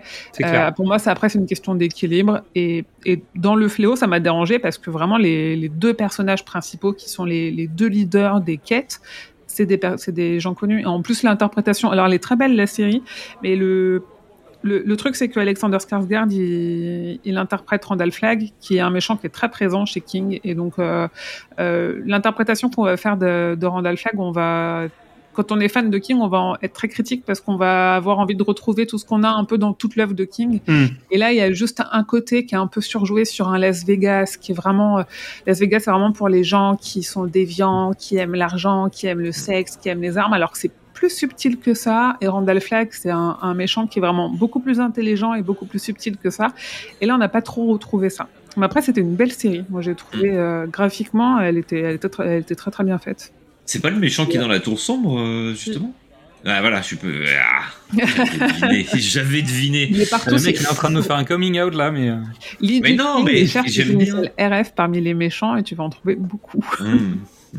Et toi, bah, vas-y, justement, dis-nous ton dernier top alors. Eh bah, du coup, c'est c'est chapitre 1 euh, le, de Andrés et Barbara Muschietti. En fait, moi, il y a eu un phénomène. euh, euh, moi, c'est vraiment, j'ai eu un attachement à ce film parce que ça faisait longtemps que j'avais pas trouvé quelque chose d'aussi beau en termes d'adaptation de King parce que j'ai trouvé le casting n'était pas connu. Là maintenant, on les a tous vus à gauche à droite. Il y en a qui ont fait SOS Fantôme. euh, Il y en a, un qui était déjà dans Stranger Things, mais il a été casté au même moment. Euh, euh, on avait un casting d'enfants pas trop connus qui jouent tous très bien. J'ai trouvé qu'il y Mm. avait une super synergie entre les gamins. Il y a un choix qui a été fait par rapport au livre qui, que j'ai trouvé extrêmement intelligent parmi les libertés qu'il faut prendre. C'est le bouquin King, il commence avec le club des ratés quand ils sont adultes. Et en fait, toutes les phases enfants, c'est des flashbacks. Donc en France, il y a deux tomes parce que l'éditeur a décidé de le séparer en deux tomes. Mais en fait, c'est pas une partie enfant, une partie adulte. C'est des adultes qui ont toutes les 100 pages un flashback de 50 pages sur quand ils étaient enfants. mhm. Et, euh, et en fait, j'ai trouvé ça très intelligent de nous servir un premier chapitre enfant. Moi, je l'ai, je l'ai re-regardé il y a pas longtemps parce que j'étais à Bangor et en fait, la ville de Derry est calquée sur Bangor. Donc après avoir passé deux jours à Bangor, je me suis dit, j'ai vu, j'ai vu les friches mortes, j'ai vu le pont couvert, j'ai vu, J'ai vu tes photos, oui. J'ai tout vu. Je veux, je, je veux m'y sentir et j'adore la musique de ce film, j'adore la DA de ce film, j'adore ce film et en plus, en termes de euh, juste de, de King en lui-même, il a eu un impact énorme parce que je ne sais pas si vous suivez un petit peu les licences et les produits dérivés. Gripsou le clown de la version 2019-2017, on en voit partout, mais en fait le film a été un gros phénomène parce que c'était les studios New Line qui ont fait Ouais. les Conjuring, les Annabelle, Mhm. le film d'horreur pour ados de 16 ans. Et en fait, moi, en un été, j'ai doublé le nombre d'abonnés sur Twitter parce qu'il y a des gamins qui sont arrivés en rajeuni, ouais. Ta, ta Ok. cible. Ce film, il est génial. Euh, King, je le connais parce que j'ai vu des bibliothèques, euh, enfin, j'ai vu des livres dans la bibliothèque de mes darons. Euh, il y a 500 bouquins, je sais pas par quoi commencer. Je veux lire ce que lui, il fait. Qu'est-ce que je... Hmm. Et en fait, il y a vraiment, là, on a une génération de gamins qui lisent du fantastique, comme nous, on a pu lire Harry Potter, mais qui vraiment lisent beaucoup de fantastique, qui se sont intéressés à ça parce que, enfin, en tout cas à King, parce qu'il y a eu ce film-là. Et, et pour ça, je trouve que c'est là où, moi, il y en a plein qui disent il y a trop d'adaptations, machin, on nous prend pour des vaches à lait. Je fais non, en fait, euh, le, les deux servent. Le, une adaptation, c'est une vision de quelqu'un sur une œuvre, et en même temps, euh, les gens qui voient les adaptations, ça les amène vers l'univers de King, qu'elles lisent ou pas, Mm. et les personnes qui lisent du King, ça les amène vers les romans de King, quoi. Et tout se sert. Et moi, c'est mon meilleur exemple. Et je trouve que rien que pour ça, euh, ce film, il faut qu'il reste, euh, faut qu'il reste dans les annales. En même temps, il a pété des records de recettes pour des films d'horreur. Ouais. Donc, Mais bon, alors après, je vais, je vais reprendre là où t'en étais, c'est-à-dire que le fait de faire le film avec les enfants dans le premier tome, c'était une façon de ménager le pognon, surtout parce que quand tu vois le casting du deuxième, tu te dis c'est pas la peine de les faire venir pour une scène parce que ça veut dire que tu les bookes pour 5 ans. Les mecs, ils vont te coûter une burne. Donc, résultat, tu prends que les enfants, comme ça, tu garantis le fait que si le film est un succès, tu pourras te payer un casting, entre Oui. guillemets. Et on a vu ce que ça a donné, euh, machin. Oui. Euh, je suis d'accord avec le fait que le premier, la première partie pour moi est meilleure que la deuxième, c'est clair. Euh, mais en même temps, j'ai trouvé que la direction artistique était super. Ouais. Il y avait plein de moments qui étaient très chouettes dans la manière de gérer. Euh, Muschietti, je l'avais découvert avec Mama avant, Ah oui. mais je trouve qu'il y a les mêmes défauts en fait dans, dans le cinéma, c'est-à-dire que il est obligé de faire venir le clown tôt dans l'histoire, et une fois qu'il l'a fait sortir, bah déjà le film il ouvre sur la fameuse séquence d'ouverture euh, avec le, le frère, et une fois que t'as passé ça, il y a plus de moments où t'es en, inquiet pour les enfants en fait, et il y aura plus d'étapes aussi violentes, agressives et dangereuses de tout le film. Et résultat, je trouve que c'est ça qui pêche. Mais alors c'est peut-être par excès de zèle sur l'adaptation. Euh, c'est peut-être pour éviter de rentrer dans un PG-13. Il y a plein de raisons Ah qui ont ouais. l'air d'être autour de ça pour. et- Mais tu sens qu'il se retient et en même temps qu'il est obligé d'utiliser le clown alors qu'il a peut-être pas envie de le faire. Parce que dans Mama, il n'utilise pas le personnage avant très loin. Il le fait venir très tard dans le film en fait. Et tu le dévoiles Mama, ce qu'est Mama réellement, que vraiment genre dans les dernières 20 minutes du film si je me rappelle bien. Et, et donc, je pense que c'est pas sa méthode, qui s'est obligé, qu'il a sans doute été obligé à faire un certain nombre de choix. Et j'aurais pas fait ça. Je pense que c'était une erreur aussi, euh, machin. Mais t'es entre l'adaptation, la production qui doit te demander des trucs, parce que évidemment t'as un clown physiquement qui est intéressant, donc résultat faut l'utiliser. Mm. Et je pense que tout ça fait que t'as un film qui est mal équilibré. Je pense. Ouais, c'est intéressant. Je me demande dans quelle mesure ils n'ont pas été aussi influencés. Euh, Il y, a, il y a un côté où moi, le, ça m'a pas fait peur, mais parce que dans l'horreur et dans la peur, il y a, y a plusieurs choses qui trigger. Et moi, c'est pas du tout le genre de choses qui me fait peur. Et il y a trop de jumpscares pour moi, mais, euh, mais pourquoi pas? Après, c'est aussi ce que font New Light. Il y a, y a un côté où, euh, chez King, en fait, t'as jamais peur pour les enfants parce que tu commences par les adultes. Et donc, tu sais lesquels ont survécu ou pas. Et je me dis, du coup, dans quelle mesure, un peu malgré lui et malgré eux, ça s'est pas un peu ressenti, en effet, dans le film, de dire, en fait, il n'y a pas d'enjeu parce qu'on on sait qu'ils survivent. L'enjeu, c'est euh, qu'est-ce qui se passe 27 ans après? Mm, c'est ce que dommage, du c'est bien, coup. c'était ma c'était ma transition en disant que moi je préfère le 2 dans le sens où j'aime bien le, le 1. Ouais. Je préfère le 1 au 2 mais le 2 au moins t'as des enjeux. Ouais. Parce que tu sais pas comment ça va finir. Et c'est peut-être justement par rapport à ce que tu disais parce que je savais pas comment ça a été découpé au niveau du bouquin. Mais en fait, il y en Mais dans le bouquin au moins il y a une progression. Bah ouais. Donc tu vu qu'il y a des flashbacks etc t'as toujours une surprise entre guillemets. Tandis que là vu que bah t'as l'enfance puis la, euh, la vie adulte bah t'as plus de surprise. Ça, C'est terrible parce que j'en ai plein de parmi tous les ados qui sont venus en me disant ah je voudrais lire du King qu'est-ce que je peux lire? Il y en a plein qui ont du coup euh, lu le tome 1 en pensant que c'était le, le ça chapitre 1 Hmm. le tome 1 commence donc quand ils sont adultes et commence par le suicide d'un des adultes Bah, qui déclenche les autres euh, pour revenir à Derry, en fait. C'est ça le sujet. Et comme ils ont oublié, les flashbacks viennent de ça, non? Ça revient à, à Derry et euh, il y a un personnage qui est Mike Hanlon qui est resté à Derry qui est bibliothécaire là-bas Mm. ça revient au bout de 27 ans et lui il a pour rôle de rappeler tous les losers pour qu'ils reviennent et qui euh, combattent au niveau ça. C'était leur pacte. Et en fait, il les rappelle un par un et tous ils mènent leur vie euh, plus ou moins bien. Et en fait, il y en a un qui supporte pas, qui en effet tous, en fait, au fur et à mesure où ils se retrouvent, où ils reviennent à Derry, les souvenirs remontent. Et les souvenirs qui remontent, c'est les flashbacks que nous on a. Et en fait, il y en a un dès le premier souvenir, il se dit, ok, j'en suis incapable, j'en suis incapable, et il se suicide.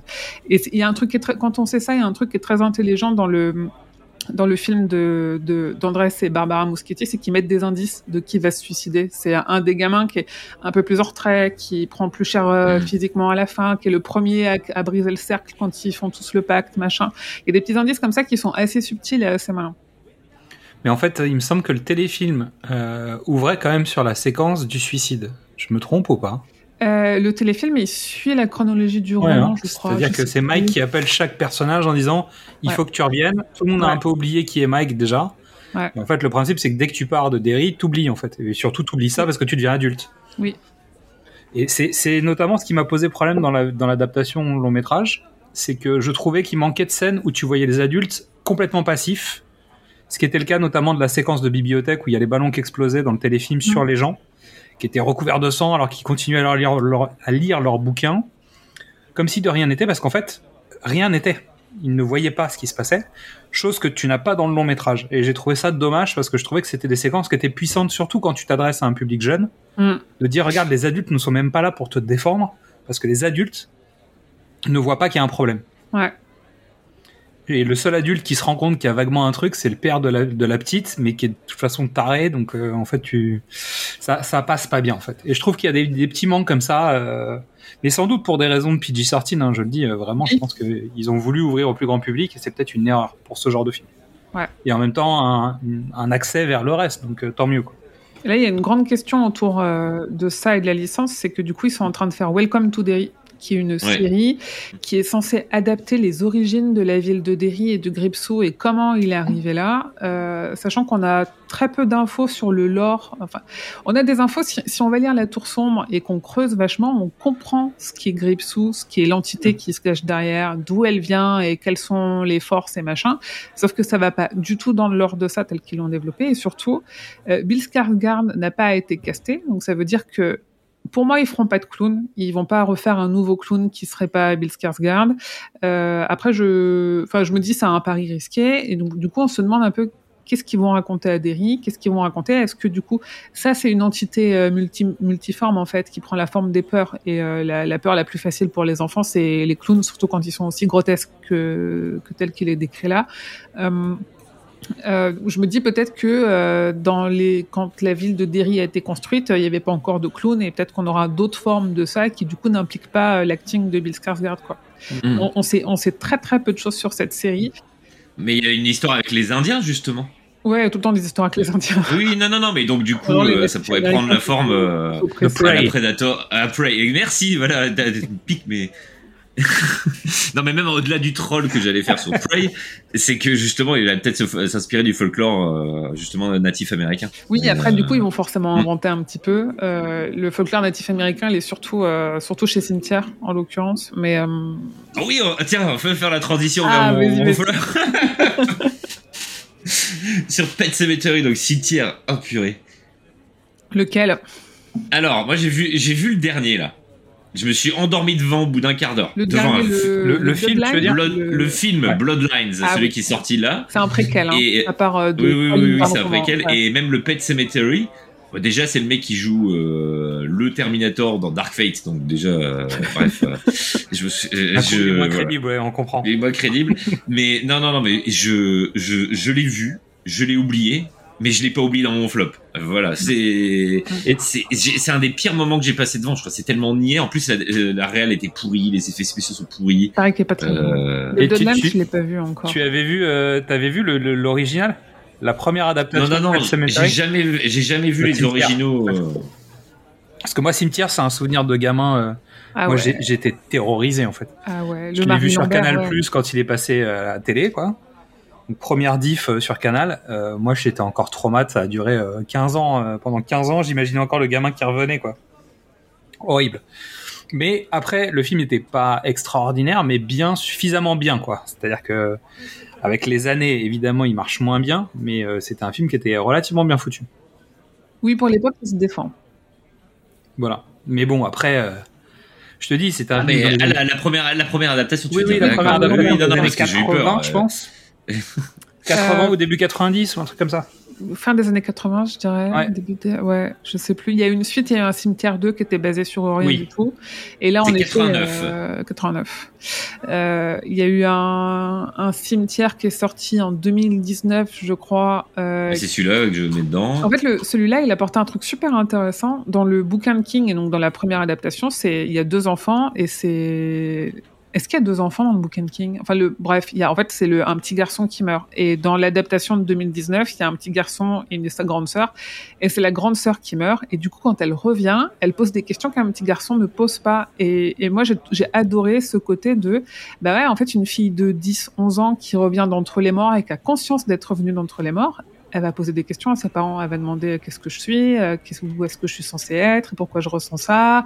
Et il y a des phases d'interaction qui sont glaçantes de bah, le père, euh, il lui fait prendre un bain et il lui brosse les cheveux, il y a des nœuds dans les cheveux, bah, du coup les cheveux ils partent euh, tous dans la brosse, et et il y a des choses comme ça qui fonctionnent extrêmement bien, qui sont pas présentes chez King, mais qui je trouve prennent un chemin que King lui-même aurait pu prendre, ou en tout cas, quitte à nous servir à l'appel 50 adaptations par an, autant s'amuser à prendre des fils, à essayer de les tirer. Et je trouve que Mm. c'était pas trop mal fait là-dessus, et que c'était, en plus, graphiquement, il était joli, euh, tous ces gamins avec des masques et tout, euh, d'animaux morts, j'ai trouvé ça assez cool. C'est assez peu fidèle, mais euh, c'est pas grave si c'est pas fidèle. tant que c'est pas la tour sombre, c'est pas grave. En fait, je- j'entends depuis tout à l'heure que la Tour Sombre, en fait, limite canalise un petit peu tout l'univers de King. C'est, ça a été fait après le reste, et finalement, c'est volontaire d'avoir cette espèce d'effet de, de tuyau qui va réunir tous les éléments des différents films et où tu vas voir les différents personnages, etc. La Tour sombre, les romans, c'est euh, sept tomes qui ont été écrits en plus de 30 ans. Donc c'est pas c'est pas après le reste, c'est pendant le reste. Et c'est marrant parce que du coup, quand tu lis tout King par ordre euh, de parution, tu te rends compte que bah, dans les pre- deux premiers tomes, il est plutôt en train de penser euh, à Salem et, au, et à Shining parce que ça, il est en train d'écrire Salem et Shining. Donc il va mettre un peu de Salem et Shining. Tu vois, je parlais tout à l'heure d'insomnie. Euh, le moment où euh, la tour sombre connecte avec Insomnie, c'est dans les années où il est en train d'écrire Insomnie, tu vois. Donc en fait, tu, il, il a tout le temps la tour sombre en fil rouge de son œuvre derrière tout ce qu'il écrit, et ça se ressent, euh, ça se ressent un peu, c'est rigolo. Et il en fait encore de la tour sombre parce que là, il a écrit euh, avec un mec qui s'appelle Richard Kismar. Ils ont une trilogie autour d'une nana qui s'appelle Gwendy, et le troisième tome de Gwendy est sorti, il sort en poche là bientôt, euh, qui s'appelle La dernière mission de Gwendy, et ça se passe dans l'univers de la tour sombre. Alors que c'est pas un truc qui fait officiellement partie du cycle, qu'il a écrit avec quelqu'un d'autre, que c'est un truc qui fait 250 pages. Il- il- en fait, il y a tout le temps de la tour sombre. Et est-ce que les romans qu'il a écrits sous pseudo, ils sont Non. considérés comme canon? Non. Non, ouais, les Richard Bachman, déjà, ils sont pas fantastiques. Euh, aucun. Attends, je Tu veux dire qu'ils sont pas bons ou tu veux dire qu'ils sont pas. euh, Non, ils sont incroyables. Pour moi, ils font vraiment partie euh, de, de ce qui fait de mieux et de, et de, et de plus concret. Tu vois, on parlait tout à l'heure que King, il fait pas que de l'horreur et pas que du fantastique. Euh, euh, faites lire Marche ou crève, faites lire Rage, euh, faites lire euh, même Chantier ou tu vois qui est moins connu. Ils sont, Mm. euh, ils sont Et vraiment. Stand By Me, c'est en dehors du cycle aussi? C'est une nouvelle, non? Ah, Même si. Oui, mais la nouvelle, oui, c'est une nouvelle, mais le, le- vu qu'on va parler du film, euh, c'est pour En ça. dehors du cycle, oui, je crois pas qu'il y ait de Mm. connexion entre Stand By Me et, euh, et le cycle. Après, King, il fait des connexions. Il y a, il y a un truc dans la tour sombre. Enfin, il y a des éléments qui sont récurrents dans la tour sombre, qui sont par exemple le symbole de la rose, qui sont euh, Randall Flag, euh, la tortue, euh, le, euh, le chiffre 19 et tout. Et en fait, dans quasiment tout ce qu'il écrit, tu trouves au moins une de ces occurrences-là, juste pour dire, OK, en fait, tout se passe dans le même univers, à des niveaux différents. Il y a, y a forcément la tour qui influe d'une certaine façon. Quoi. Ok. Ouais. Vous lisez la tour Bah. sombre et après venez écouter la 19e palabre. voilà, moi c'était les deux, les deux flops euh, que j'avais mis, même si euh, je rebondirai sur les autres. Ouais, je l'ai pas vu Et, encore, euh, Deadlines, du coup. euh, Mais le Cell Phone, vous l'avez vu? Oh là là. Non. Il est dur, hein. Pourtant, lui, il avait. Oh aussi, oui. hein. Pourtant, j'aime beaucoup John Cusack, moi. Oui. Mais là, je. Il y a du bon que ça, et il y a du mauvais que ça. Oui, mais euh, c'était dans, ah, sa période mauvais après qu'il était en recovery là. Avec Morgan Freeman en plus. C'est bien ça, hein. Et ce film-là, donc oui, c'est l'adaptation de Cell. Euh, Mhm. De, oui, de Cell Phone. Cellulaire en français. Et il est resté. Il a fait un Non, peu. c'est Samuel L. Jackson. Ah, c'est Pardon. pardon. Désolé. C'est l'autre. J'ai fait quelque chose d'horrible. Je sais, je comprends. T'inquiète, Zad, il en fait une, il en fait une à chaque émission. Et je me ça souviens de sa gueule. En plus, c'est souvent avec des Asiatiques, donc c'est c'est Oui. pas pareil. c'est énorme. Euh, euh, Cellphone, il a fait comme est en train de faire la nouvelle adaptation de Salem, c'est-à-dire que le truc c'est fini et c'est resté sur euh, sur une étagère des studios pendant 2-3 ans. Et ils se sont dit bon on va peut-être le sortir parce qu'on a foutu Hmm. des thunes dedans. Et c'est sorti en direct ou DVD et là on a une adaptation de Salem. Dont le tournage est terminé depuis un an et demi. Et on a l'impression qu'ils assument pas trop le truc. Et dans un an et demi il sera dans une sur une plateforme de streaming quelconque. Et pareil ce sera exactement la même chose quoi. Mais oui, il est un peu dur. Après, le bouquin est pas non plus. euh, c'est un- c'est une tentative de King de faire un roman de zombies pour faire un hommage à Romero, et c'est pas non plus euh, ce qu'il a réussi. Enfin, c'est pas. Ouais, c'est pas ce qui est le plus réussi, quoi. Et c'est en lien avec la chambre 1408 Non, la chambre 1408, ça pour le coup, c'est full tour sombre. Hein. C'est- Quand on a lu la tour que sombre, pour le coup, c'est que ça qui est Samuel 1408, Jackson aussi. qui se passe. Ouais. C'est pour ça que je me disais, c'est bizarre, tu me parlais de Morgan Freeman, je me dis, bon, bah, si c'est pas Stelphone, Non. c'est que ça doit être la room euh, 1408. Mais en fait, euh, non, c'est le, même, c'est le même duo, en fait. Très très bien, chambre 1408 par contre. La Oui. nouvelle est cool et l'adaptation est vraiment très très cool. Moi, j'aime bien ce film. J'ai pas mis dans mes tops, mais euh, voilà, c'était dans mon. Oui, c'est un bon Très film. ouais. bien. Euh, bah, vu qu'on a que trois, on a fait le tour. De Ouais. mon côté, du tien On a aussi. parlé de vos flops, hein. Bah moi des flops en fait, euh, je le disais tout à l'heure, j'en ai en fait j'en ai beaucoup. C'est-à-dire qu'en fait j'ai été ultra déçu par tellement de choses qui venaient de Ah chez ouais. King que Bah, choisissant, Et choisissant par- le- deux. Allez, allez deux. le dernier le dernier en date c'était Under the Dome. J'avais envie de me suicider en regardant cette série. C'était un carnage. Mais sans doute parce que le format série euh, le format série est compliqué, surtout quand tu es dans les séries de de network où tu dois faire 24 épisodes sur une saison. Euh, en plus, à cause de ça, bon, ça a créé le film des Simpsons, donc c'est en partie de sa faute. Donc voilà, je, je- vous savez que je suis plutôt fan de South Park, mais c'est vrai que j'étais assez déçu par le film des Simpsons. On en a parlé avec Mystery à l'époque, qui m'a qui m'a débunké le truc en disant oui, mais tu te rends compte après toutes ces saisons, les Simpsons, fallait quand même présenter tous les personnages, donc Under the Dome finalement c'était une bonne façon de faire. Euh, mais c'est vrai que la série était catastrophique parce que c'était des, tous les personnages étaient des girouettes. Tous les trois épisodes, ils changeaient du tout au tout, euh, ils revenaient en arrière. En fait, j'avais l'impression de regarder The Hundred et c'était euh, c'était horrible quoi. Ah ouais, c'est. Android avant l'heure. Ouais, Avant l'heure. Moi, je l'ai pas, moi, je l'ai pas fini celle-là. c'était dur. La première saison, par rapport, par rapport au bouquin, la première saison était ok. Et après, ils se sont complètement perdus. Et c'est marrant parce que c'était vraiment les séries de M6 à l'époque, en effet, en plein dans la patte euh, The Android et compagnie. Et ma mère et ma sœur regardaient, elles avaient adoré la saison 1. Elles lisent pas de King, toutes les deux. Et elles avaient adoré la saison 1. Elles étaient paumées sur la 2. Et, euh, et je vous dis, qu'on soit fan de King ou pas, il y a un truc qui s'est passé euh, à la fin de la saison 1 euh, qu'ils ont merdé et ils se sont éloignés du roman et en plus ils ont fait n'importe quoi. Donc... Il n'y avait pas une grève des scénaristes? Ah bah si si sans doute, mais elle n'était pas officielle euh, Hollywood. C'était peut-être sur l'équipe à, à proprement parler quoi. Non non, écoute, euh, après oui, euh, en fait il y, a- il y a plein de trucs. On parlait de toi, Dreamcatcher, sans doute était un plaisir coupable chez Quentin.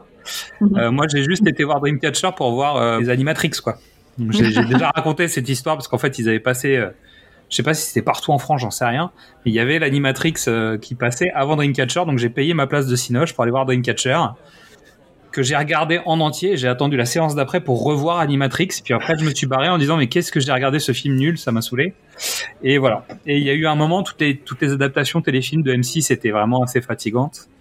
Donc on a eu du très très mauvais pendant un temps. Et ce qui est marrant, c'est qu'en faisant la, le récap et en regardant un petit peu ce qu'on avait eu, on a quand même par le passé des adaptations de, de King qui ont été faites par des très grands réalisateurs. Ouais. Brian De Palma, euh, qu'est-ce que j'ai noté? Bah, Romero, Évidemment, on a parlé de. Kubrick, euh, Romero, euh, tu vois, John Carpenter. euh, on est quand même sur des, des grands noms du cinéma, euh, Cronenberg aussi, parce que Dead Zone, il y a eu la série télé qui était sympatoche, Mais il y a eu aussi les films de Cronenberg. Puis après, il y a eu la deuxième vague avec d'autres gens, parce que Toby Hooper ou Brian Singer, euh, Lawrence Kasdan ont aussi fait des adaptations. Donc, euh, donc, donc il y a eu quand même un- une espèce de haut du panier cinématographique. Puis après, on a eu les limbes du téléfilm, des retours en fait avec des réalisateurs qui arrivent par-ci par-là.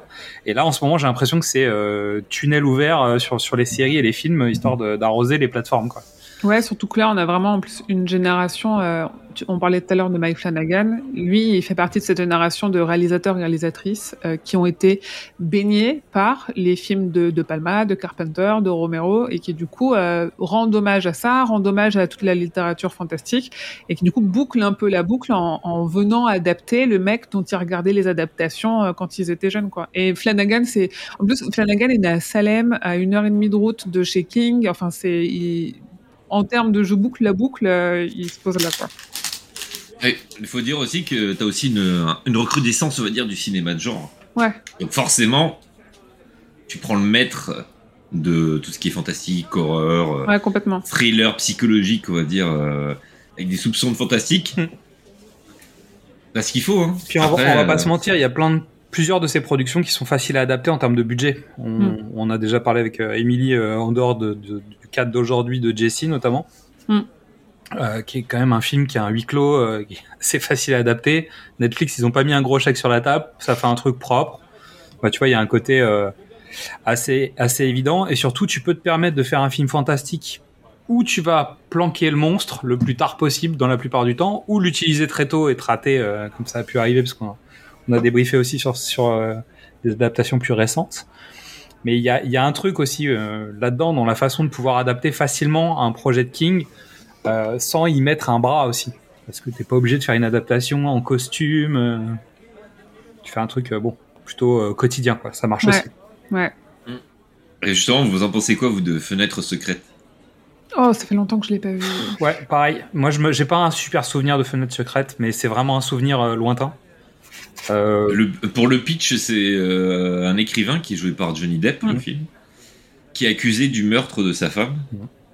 Euh, et donc, du coup, il vit euh, encore une fois dans le trou du cul du monde au bord d'un lac, euh, Oui. dans une cabane. Toujours. Les écrivains Voilà. au bord des lacs. J'ai fait un bingo de King. Et je crois que dedans il y a lac et que dedans il y a écrivain. Vraiment. Donc, euh, donc voilà, Mais c'est le film et c'est toute une histoire. Je crois que c'est lui qui joue le- le- le l'inspecteur. visiteur, non? Il y a un visiteur. C'est ça ou c'est pas ça? Parce qu'en fait. non, euh, c'est pas ça du tout, là, c'est vraiment un polar, là. Alors non, je parle pas de ça. En fait. Vas-y. Top secrète des avec Johnny. Depp, Maria. Si, c'est John Torturo, et il joue le. C'est l'inspecteur, il me semble. Oui, d'accord. Mais c'est le mec qui vient lui rendre visite. Ok, très bien. Oui, oui, Mais en fait, le problème, c'est que je pense que je me suis rendu compte très très vite de quelle était l'histoire. Mais je pense qu'on était post sixième sens, si je dis pas de bêtises, post usual suspect. Bah, tu vois des, des films à twist comme ça, tu vois, où euh, et en fait t'arrives là-dedans et tu te dis bah on dirait un film à twist. Donc je pense qu'il y a un twist. En gros, on avait déjà eu, tu sais, euh, toute la vague des Night Night Shyamalan, tu sais, qui était déjà arrivée. Donc maintenant tu te méfiais de tous les films. Oui, mais Ouais. c'est pas le, c'est pas l'inspecteur, mais c'est le mec qui le, qui le, comment? Qui le harcèlent. Ouais, qui le harcèle, qui le menace, etc. C'est toute donc, la un- période de King où il est obsédé par. euh, c'est quand il a encore son pseudonyme et qu'il commence à l'abandonner. Et il l'abandonne au moment de la part des ténèbres, qui parle aussi à peu près du même sujet que, euh, que Fenêtre ouverte sur Jardin secret, qui est la Ouais. nouvelle qui est adaptée dans, dans, dans le film dont on parlait. Et où vraiment, oui, il, il a un côté, en plus, quand on s'intéresse un peu à l'œuvre de King à ce moment-là, il a un côté un peu obsessionnel sur ce sujet-là qui revient beaucoup. C'est encore l'époque où il prenait de la coke ou il était plus calme? Euh, faudrait que je vérifie, mais c'est le moment où il est sur la fin. Si c'est, je crois que c'est avant la part des ténèbres, et je crois que justement il arrête, à- il arrête Ouais, au moment de la part des Il ténèbres. est en redescente, quoi. Ouais, c'est la fin, ça se sent. hein. Bah, ça se sent. de Dreamcatcher euh, pour euh, Ouais. pour reparler, reboucler de ça parce qu'on en a parlé plusieurs fois. Il a écrit Dreamcatcher, il a eu un accident en 99, il s'est fait renverser par un van, il a failli, il a, il a failli y passer, euh, vraiment failli y passer. Là, genre, il a eu une un remplacement de la hanche. euh, je fais vraiment la gazette, hein, un remplacement de la hanche il y a deux semaines parce que sa hanche, elle a, lâché à cause de cet accident qu'il a eu euh, il y a plus de 20 ans. Euh, et en fait, il, il était sevré de l'alcool et de la cocaïne et de tout ce qu'il prenait aussi à cette époque-là. Mais il était, euh, quand il a écrit Dreamcatcher, il écrivait sous morphine à l'hôpital avec la peur au ventre de se dire je vais retomber dans les drogues donc je prends pas trop de morphine en même temps je souffre. Et il l'a écrit à la main parce qu'il trouvait pas de position pour euh, l'écrire à la machine ou à l'ordinateur et tout. C'est un roman de la souffrance qui a été accouché dans la souffrance avec beaucoup de peur. Et quand on le lit en sachant le contexte dans lequel il a été écrit on le comprend mieux. Ça veut pas dire qu'on l'accepte mieux parce qu'il est dur à lire. Euh, L'explication est assez fidèle pour le coup et assez douloureuse aussi. Mais le contexte qui est derrière te fait te dire oui, ok, d'accord, je comprends. Il avait besoin d'accoucher de quelque chose et, euh, et il a accouché de Dreamcatcher. C'est dans celui-là où Oui, il y a l'épée, on est d'accord Non? Oui. Oui, bah justement, j'allais rebondir. C'est pour ça. C'est un de mes- c'est mon plaisir coupable et je, je ne saurais pas pourquoi en fait. Mais vraiment, c'est con, hein. Mais euh, Mais il y a un bon casting en plus dans Dreamcatcher. le casting, il me plaît. L'histoire, elle est bien. En plus, ça, ça ressemble à The Thing et tout ça, le début.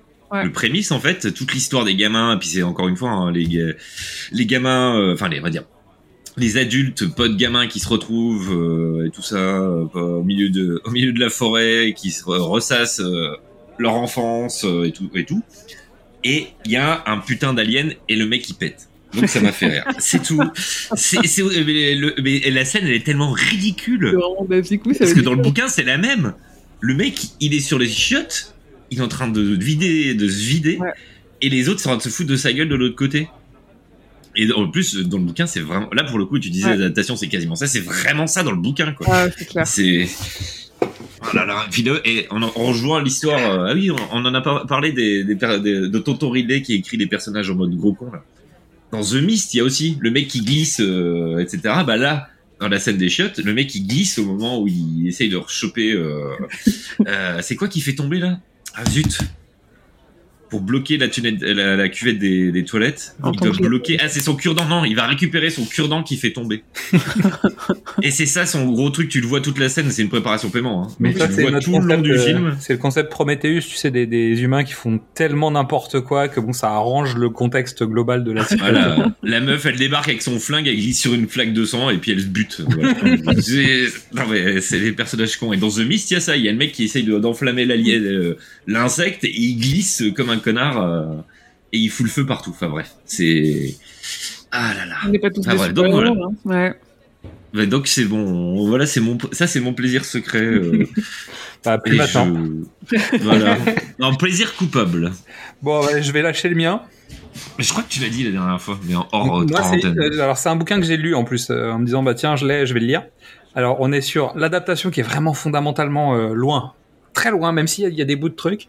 Ça a été adapté par Paul Michael Glazer avec Arnold Schwarzenegger et ça s'appelle Running Man. Oh. Ah oui, mais c'est pas. Donc j'ai un souvenir, ça fait très longtemps que j'ai pas vu Running Man. Euh, je l'ai, je l'ai quelque part dans une liste, tu sais, euh, sur Amazon à dire faut que je l'achète en 4K. Et en même temps, t'as un peu honte de l'acheter en 4K, donc tu l'as pas pris encore. Va sur Vinted, le prends pas neuf. T'attends, t'attends, t'attends, tu sais, genre juste que, que ce soit le bon moment, quoi. Moi, je l'ai vu il y a pas longtemps en plus, quoi. Et j'ai lu le roman et j'ai trouvé que le roman était chouette. Mais ça n'a rien à voir. C'est-à-dire qu'en fait, à part le, le côté chasse à l'homme, voilà, euh, dans un jeu télé, parce qu'en fait, les deux rapports sont là-dessus, le reste n'a aucun rapport. Chez Running Man, c'est une émission de télé façon euh, télé-réalité de jeu où il y a des chasseurs qui chassent euh, des candidats. Et dans la version de Running Man, c'est sur le territoire global et n'importe qui peut devenir chasseur d'un des candidats. Hmm. Mais il y a, il y a un gain euh, qui est différent. Et, voilà, il y a, il y a- il y a un fi- il y a une histoire qui est plus intéressante et je pense que ça vaudrait le coup de réadapter Running Man. Vraiment. Et euh, d'un point de vue d'adaptation, justement, Emily, il n'y a pas eu une histoire avec euh, Stephen King et ça? Euh, il y a Parce eu que une déjà que c'était un euh, plagiat. avec un film français, ouais, Oui, qui, oui. euh, le film français a La perdu. à la mort ou un truc comme ça Ouais, Oui, oui, ouais, La course à la, la course à. J'ai plus le bail en tête exactement, mais c'était plus par rapport au film que vraiment euh, au livre de King. Et le, le, le film français a perdu son, son Oui, procès. oui, il a perdu. Ouais. Oui, il a perdu le truc. J'ai vu un doc YouTube euh, il y a deux semaines là-dessus. Mais euh, il y avait eu aussi un bail sur Running Man, comme quoi c'était pas adapté de King. Euh, Non je- Il y, a, ah, il y a plein d'œuvres comme ça où il a demandé à retirer son nom parce qu'il disait que c'était pas. Il, se- il se peut que Running Man en fasse partie. Alors, c'est pas clairement hein, quand tu lis, quand tu regardes le film et que tu lis le bouquin, euh, tu vois les quelques objets qui servent à faire le lien, mais très concrètement, euh, c'est pas une adaptation quoi. L'histoire de King, c'est quand même un homme euh, qui a pas d'argent, dont la fille est malade et en fait, il n'y a pas de système de santé aux États-Unis. Donc, Ouais. King, il dénonce toujours des trucs. Donc, il n'y a pas de système de santé aux États-Unis. Il n'a pas de quoi acheter le traitement pour que sa fille survive. Donc, il participe à ce truc-là. Et c'est En- c'est légèrement dans le futur parce qu'en fait, il doit lui Oui. faire installer des, euh, des espèces de filtres dans, la, dans les narines, si je me rappelle bien, pour qu'elle n'ait plus le la pollution ou un truc Ouais. dans le genre. Donc, on est quand même dans un film. hein. euh, Ouais. Le futur, euh, c'est pas trop chez Ouais, un, c'est un peu anticipation. Ouais, un petit peu. Donc c'était ça mon coupable. Voilà. Ok. Moi, J'ai un va. coupable. Ah, Vas-y. Euh, Maximum Overdrive. ah merde. Pourquoi Bah, c'est. euh, on- on- certains le mettent aujourd'hui au rang de nanar. Maximum Overdrive, c'est une adaptation de King et c'est la seule adaptation de King qui a été Ah, c'est celui-là. réalisée par King d'après une nouvelle à lui qui s'appelle Poids lourd. Et en fait, Oui, il l'a réalisé à une époque où là, il était full cocaïne, H24. Euh, sur un plateau où en fait, euh, tout- je crois que tout le staff parlait. C'était Di Bonaventura à l'époque euh, qui, ou je sais plus son nom, euh, qui produisait. Donc tout le staff était italien, donc personne ne comprenait ce qu'il disait, personne ne comprenait ce qu'il fallait faire et tout. Donc c'est le tournage a été un enfer de A à Z. Il se souvient pas de la moitié et la la BO, c'est quand même assez décéé et je, à regarder aujourd'hui, euh, regardez-le avec euh, des boissons alcoolisées ou non et du popcorn ou des tacos ou ce que vous voulez. Il est, Ah, il y a eu un remake. la regarder. Il y a eu un remake de Maximum Overdrive? Ouais, Trucks, les camions de l'enfer, sorti en Ah 97. oui. Ah là là, oui, il y a eu une autre adaptation où il y en a. Elle est dure celle-là. Celle-là, elle est pas coupable. C'est vraiment, c'est c'est pas. mais là- oui, non, mais le Maximum Overdrive il est archi cool à regarder. Il est vraiment drôle. Je l'ai en DVD. Tu vois, je pense que c'est un des seuls que je dois avoir en DVD. mais ça fait partie des trucs qu'il faut l'avoir. euh, Faut, faut Oui, oui, c'est pépite maintenant, tu vois. c'est ça. Il y a prescription en plus, tu vois. Non, non, mais ça, ça va dans le, ça va dans le bac, tu sais, avec un certain nombre de films, type euh, les, les, les premiers Steven Seagal et tout ça. Mais faut, Oui. faut avoir ce genre de truc. Et, Mmh. et le, le film, tu sais, sur le bras de fer avec Stallone. Over the, over Ah, the top. j'adorais avec le, avec son fils dans son camion là. Exactement. Ah, ce film. Parce que c'est c'est comme ça que tu éduques ton fils pendant, pendant qu'il est à l'école, c'est tu l'emmènes avec toi pour faire du tournoi de bras de fer. C'est ça la vie. pour gagner le prix pour acheter un nouveau camion. oui, c'est vrai. Non, il gagne un camion à la fin. Parce que c'est Oui. tous des camionneurs. Oui, bah ouais, c'est il gagne un camion, mais bon, il, il a kidnappé l'enfant quand même. Et tout va bien, c'est pas grave, ça finit bien. Bon, alors, euh, est-ce qu'on a fait le tour? On a En fait gros. le tour, là. Je crois. Moi j'ai des frustrations, mais euh, sinon ça va. Moi, je suis Non, moi, mon pas dit que La Tour sombre était bien, parce que j'ai une conclusion à, à tous ces arguments qui ne regardent pas le film de La Tour sombre, ils donnent une très mauvaise image de ce qu'est La Tour sombre en réalité, ça n'a rien à voir. On Voilà. est d'accord que c'est un méga flop la tour sombre? Oui. Mais Oui, vraiment dans les tops, dans les trucs que tout le monde attendait avec une impatience folle et qui s'est gaufré mais au 136e dessous, il Ouais, n'y a ouais, pas eu pire en fait. Là, il y a une série qui arrive par McFlanagan, qui est une des personnes les plus à même de bien faire ça aujourd'hui, mais tout le monde est en PLS parce que, en fait, le truc, c'est que Flanagan, il prendra des libertés, il l'a dit, et je pense que pour bien adapter la tour sombre, il faut prendre des libertés, je suis pas Mhm. sûre qu'on a envie de voir des libertés. Tu vois, il y a ce truc de, ok, il faut, mais du coup, est-ce qu'on a vraiment envie de l'adapter Du coup, je sais pas trop, mais on verra ce qu'il en fera. De toute façon, là, il a personne euh, pour le financer, pour le diffuser pour l'instant, que ça fait pas partie de son, de son deal avec Amazon. Il est parti Mhm. de chez Netflix, il était en train de dealer, de négocier les droits de la Tour Sombre à ce moment-là, donc il a signé avec Amazon. Et Amazon a déjà fait un pilote de la Tour Sombre il y a plusieurs années, qu'ils ont Ah ouais. abandonné après le pilote, donc c'est pas dit qu'ils veuillent remettre des thunes là-dedans.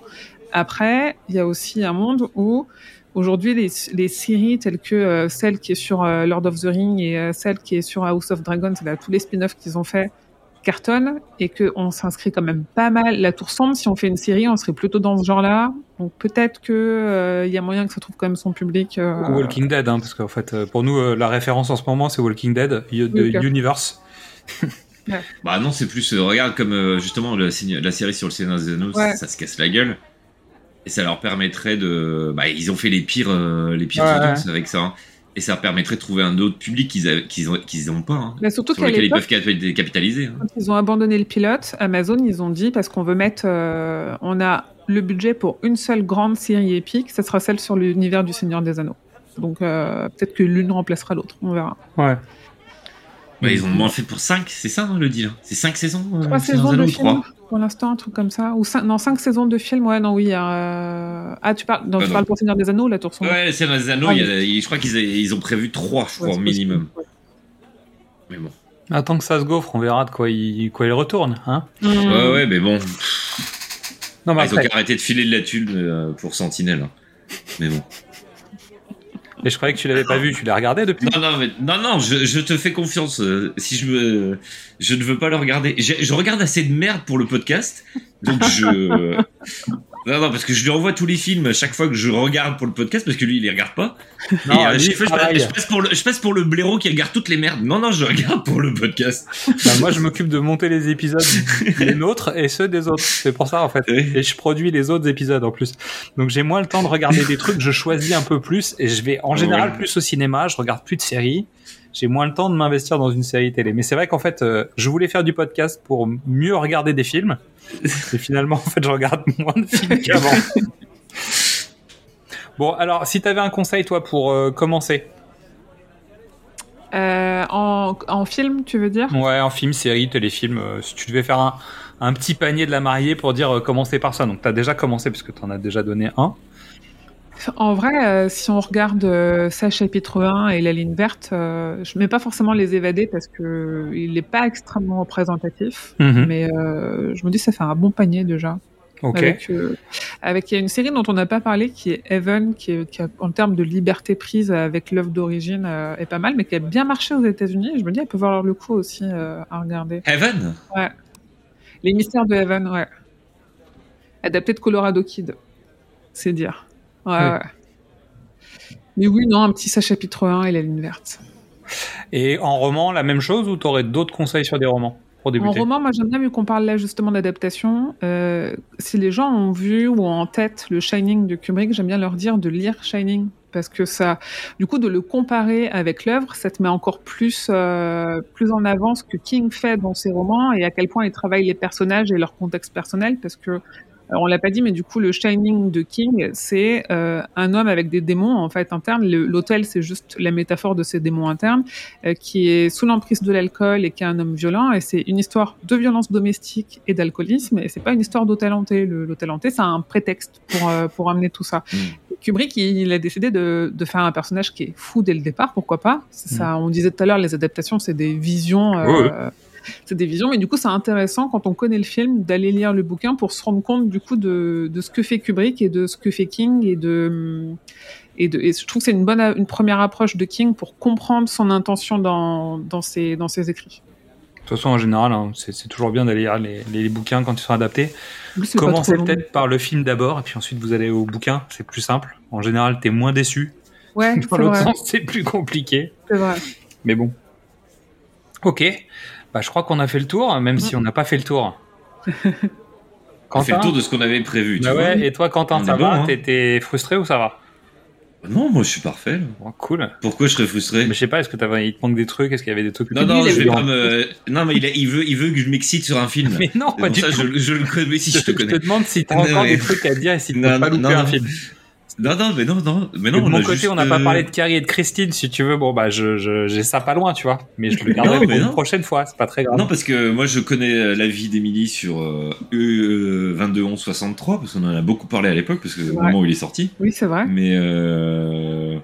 non, moi j'ai- c'est ça fait part. C'est la même chose que Dead Zone, mais le film pour moi. Ouais. C'est- C'est le côté euh, voyage dans le temps, euh, vision, tout ce que tu veux que j'ai vu plus vu en fait. Et C'est ce qui, c'est plutôt ma cam. Et c'est con que ça soit une histoire d'amour 22 en 63. Ouais, c'est marrant parce que c'est la seule histoire d'amour de King. Ouais. Et c'est vrai que. Et- Mais, même, mais c'est vieux, hein, parce que même encore aujourd'hui, euh, quand les gens me disent je voudrais lire une dystopie, j'ai vu qu'il y en avait chez King, je leur dis écoute, j'ai un ami qui est fan de dystopie, il a lu 2263, il a été déçu parce que c'est pas vraiment une dystopie. encore aujourd'hui, Quentin, tu es dans mes amis. je dis alors attention, si, si tu cherches vraiment une dystopie et de vraiment de savoir euh, si on change ça euh, dans la timeline, est-ce que ça crée une nouvelle timeline ou est-ce que ça change le. Enfin, je c'est pas ça le sujet. Non, non, mais le, le sujet, il aurait été bien si ça avait pas, enfin, s'il n'y avait pas eu l'histoire d'amour, en fait. C'est bizarre. Enfin, c'est étonnant d'un point de vue King parce que dans, dans, dans l'écriture du personnage, ça a du sens. Ouais. Mais moi, ça m'a déçu, en fait. C'est juste ça. Oui, c'est pas ce que tu avais envie de lire, bien sûr. Ouais, mais C'est ça, pas ce que j'avais envie de lire et c'est pas ce qui est- c'est pas ce que t'attends en fait de lui là. Et en fait, est- la fin du personnage est un peu, c'est comme la La Land. C'est la, la fin, elle est, elle est. Je trouvais qu'il y avait- il y en a une Non, la fin, la décision, cartouche par la, hasard, quoi. La décision du personnage.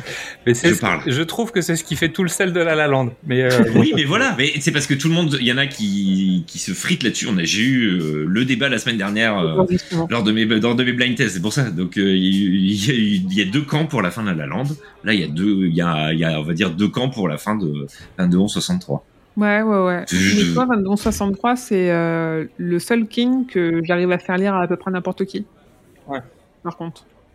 Il est, Bon, il est facile. ChatGPT n'est pas très bon hein, à nous faire des comédies romantiques sous l'angle de Stephen King. On a essayé là ce, ce mois-ci pour les faire ChatGPT raconte-nous une histoire, ça a pas, bon, c'est pas génial quoi.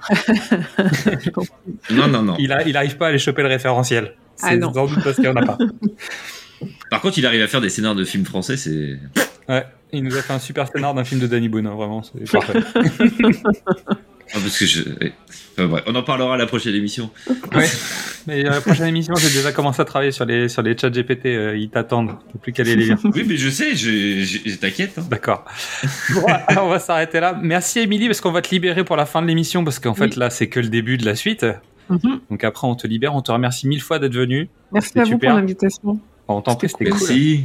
Il fallait bien, il fallait bien que ça arrive. Oui, après tout Oui. ce temps. Dans la première année, on était obligé en plus, tu vois. On, a- on Bien arrive sûr. bientôt. Tu te rends compte? Quentin et moi, on est à la dixième émission. La onzième est en cours d'écriture. Oh. On va faire celle de Noël. On aura fait une année entière de podcast. On est très content. Oh, vous avez commencé en janvier Ouais, on a Ouais. été sage. 19e palabre. On est on l'a enregistré en décembre, ça a été diffusé en janvier, D'ailleurs, il faut qu'on re- on, on va recaler les histoires, tu sais, de, de comptoir time machine. J'en ai marre en fait de faire des trucs en mois décalé. Oui, mais je sais, parce que j'ai pas compris ton dernier truc. Là. Oui, mais- Je pense que t'as bugué. Non, non, j'ai pas bugué. Je vais tout remettre propre en fait. En gros, quand on enregistre en octobre, on parle des films de septembre du passé. Mais c'est fini en fait, on va recaler ça en décembre, donc on va faire un petit récap genre novembre-décembre, puis après on va on va réenquiller et en janvier on fera en janvier parce que c'est trop le bordel. Ah oui. Je me perds dans les visuels, dans les noms et ouais. tout, c'est mort. On fait plus ça. Émilie, merci beaucoup. Donc, on vous invite à aller écouter son travail, à la retrouver, à écouter les émissions du label, parce que moi, j'en ai quelques-unes dans mes, dans mes playlists qui sont très cool. Alors, elle va vous dire que tout est très cool, mais moi, je vous dis, j'en ai qu'une partie qui me plaît beaucoup. Surtout Donc, ceux qui euh, parlent de King, hein, on va pas se mentir. Après, les autres, vous écoutez, vous écoutez, Donc, elle dit, écoutez mes copains, les autres, bon. moi, Écoutez-moi. les notamment autres, une émission sur les médias qui est super. Ouais, Media Story. Ouais, ouais, Exactement. Euh, que j'écoute depuis euh, bah, le premier épisode, euh, vraiment. Je suis un régulier, donc voilà. Bah, sur ce, merci beaucoup, et puis bah à vite. On quitte Émilie parce qu'en fait, bon, bah, ce qu'il faut dire euh, vraiment, c'est qu'on a tourné ce- cette partie-là que tu vas écouter bien avant qu'on soit ensemble. Donc en fait, on l'a libérée pour pas qu'elle fasse l'émission complète. Ça nous permettait aussi d'enregistrer plus tôt et d'éviter d'avoir à faire l'intégralité du montage très très rapidement pour te sortir l'épisode pour Halloween ou presque Halloween parce qu'on va pas non plus faire comme tout le monde. Donc on, remercie Émilie, on lui fait des gros bisous. Merci beaucoup d'être venu. Bisous, bisous. Et on attaque tout de suite avec On vous l'avait bien dit, parce qu'on a plein de trucs à vous raconter, bah, surtout Quentin. Euh, et on fait un retour sur. Et Oula. retour sur, on en a quelques-uns quand même. Bah, surtout toi. C'est pour ça que je dis ça. Ah bah oui. Moi j'ai bossé. Bah, moi, j'ai bossé. Oui. Toi, t'as regardé des films. Oui, oui, bah. C'est pas juste, je veux qu'on échange. Euh, donc du coup, bah ouais, moi, je voulais faire un petit retour sur euh, plusieurs films dont on avait parlé ces mois précédents, Euh, notamment aussi certains rattrapages que j'avais fait. Euh, tu veux qu'on parle du film qu'on a vu tous les deux? Bon, Déjà? on peut, mais euh, vas-y, attaque, ta liste est bien. hein. Ouais, bah, bah rapidement Blue Beetle, finalement je l'ai vu. Merci la VOD. Euh, bah c'est pas pire, c'est moins pire que le Flash. Et pourtant, j'en ai rien à carrer du personnage. Et en l'occurrence, on en a rien à carrer parce que le personnage n'existera plus dans le lore de James Gunn. C'était bien utile. Voilà. Bah, le Non, personnage, oui, mais pas cette version-là, apparemment.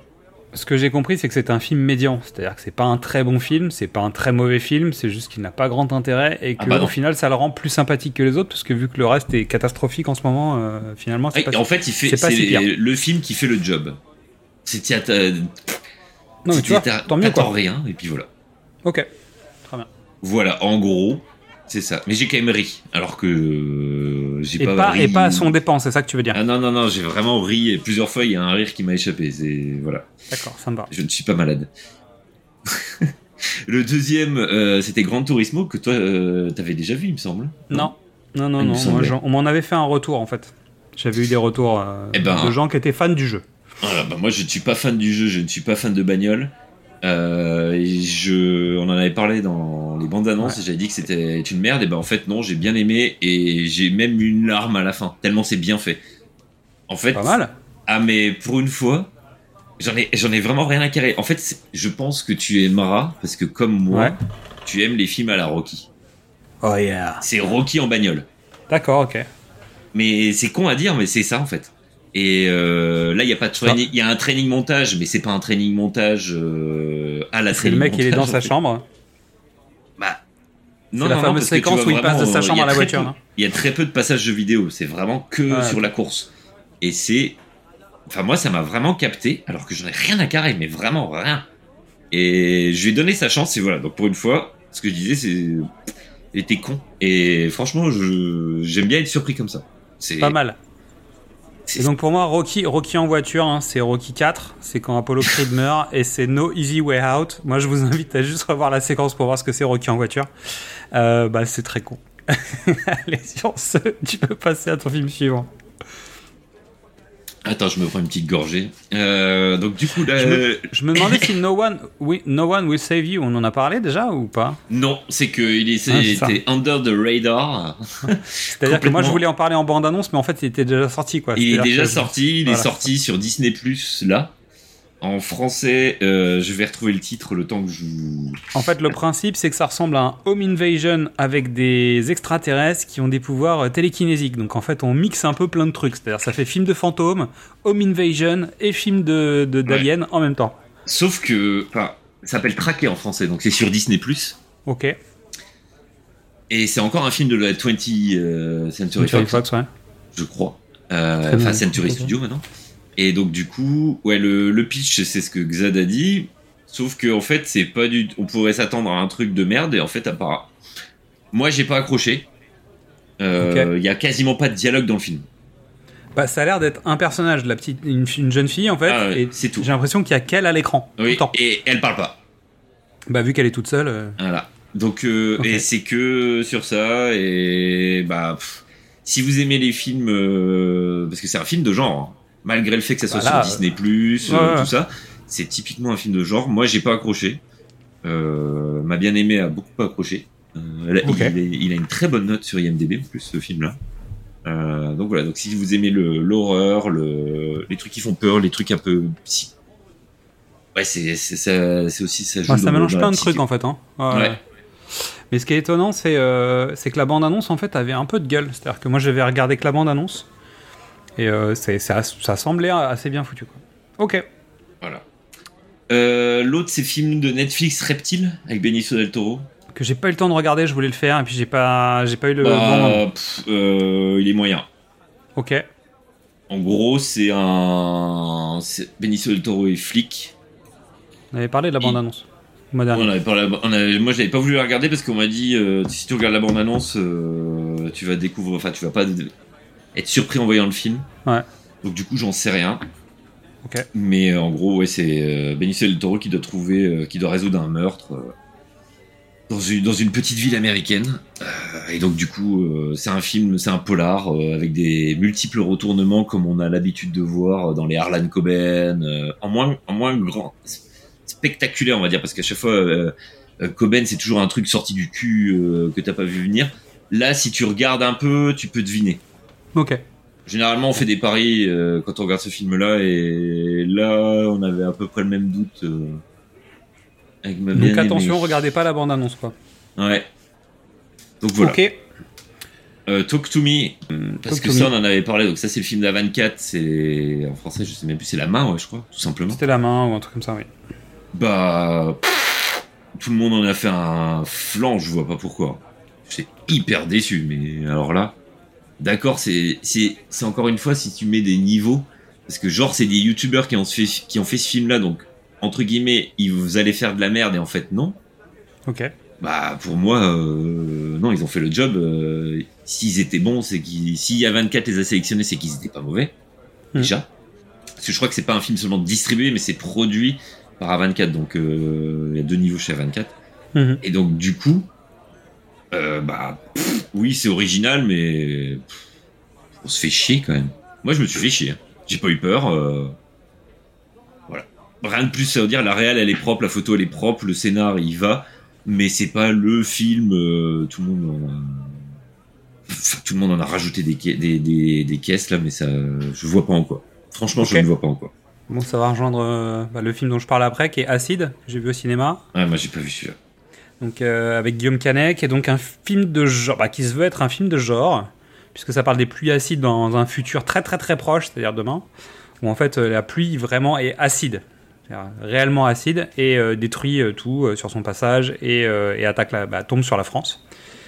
Donc c'est, en fait le concept est rigolo, et ce que le réalisateur en fait est quand même très très bordélique et assez déséquilibré, donc euh, j'ai pas passé un très mauvais moment, mais c'est pas un bon film.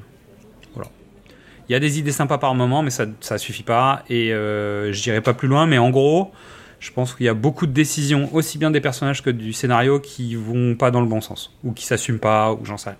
Ah, c'est des cons. Voilà. C'est Ridley Scott qui était producteur dessus? Ah, je sais pas. Pourquoi? Non, Ah, c'est une vanne. Ah oui, ah, ok. Oui, je vois ta vanne. Oui, t'as pas tort. C'est exactement ça. Mais je, je n'irai pas plus loin. Et on termine sur les films parce qu'on l'a vu tous les deux avec euh, The Creator. Donc le film qu'on attendait parce que la bande-annonce nous avait bien fait envie. Oui, et on a, moi, je, je ne sais pas euh, ce que Xad en a pensé et il ne sait pas ce que j'en ai pensé. Alors, tu commences ou je commence? Allez, vas-y. Euh, bah moi, je trouve que la direction artistique est chouette, vraiment. Euh, donc la bande-annonce m'avait vendu quelque chose et je l'ai retrouvé dans, je l'ai retrouvé plus ou moins. D'accord. On s'attendait à la- à l'histoire parce qu'en fait, la bande-annonce t'indique quelque chose et c'était pas tout à fait ce que je pensais, mais il y avait des trucs. on avait dit même. que ça allait être une histoire ballot. Ouais, ce qui est un peu le cas. hein. Exactement. ce qui est un peu le cas. Euh, moi, ce qui m'a posé problème, c'est que dans le contexte de l'histoire, il y a des trucs. En fait, on a, je l'ai vu avec Mystery, donc euh, comme ça, au moins, je raconte toute l'histoire. On est sorti en se disant, en fait, t'as l'impression qu'il y a deux films en un. Il y a le film de Gareth Edwards, et tu sens des trucs de Gareth Edwards, euh, machin, ses rêves, ses machins, là, là. Et en même temps, t'as l'impression qu'il y a le film de quelqu'un d'autre, euh, et qui est pas le sien. Tu sens qu'il y a des trucs qui sont forcés, tu sens qu'il y a des trucs qui ont été coupés. J'ai l'impression qu'il y a des trous dans l'histoire par moment. Et des trous qui sont euh, qui expliquent des trucs qui sont pas importants mais en même temps quand tu les as pas bah moi je trouve qu'il y a des trucs qui sont sacrément bancals dans leur univers en fait. Voilà. Donc j'ai pas passé un mauvais moment. J'ai plutôt passé un bon moment. Mais en revanche euh, je pense que le film aurait pu être meilleur.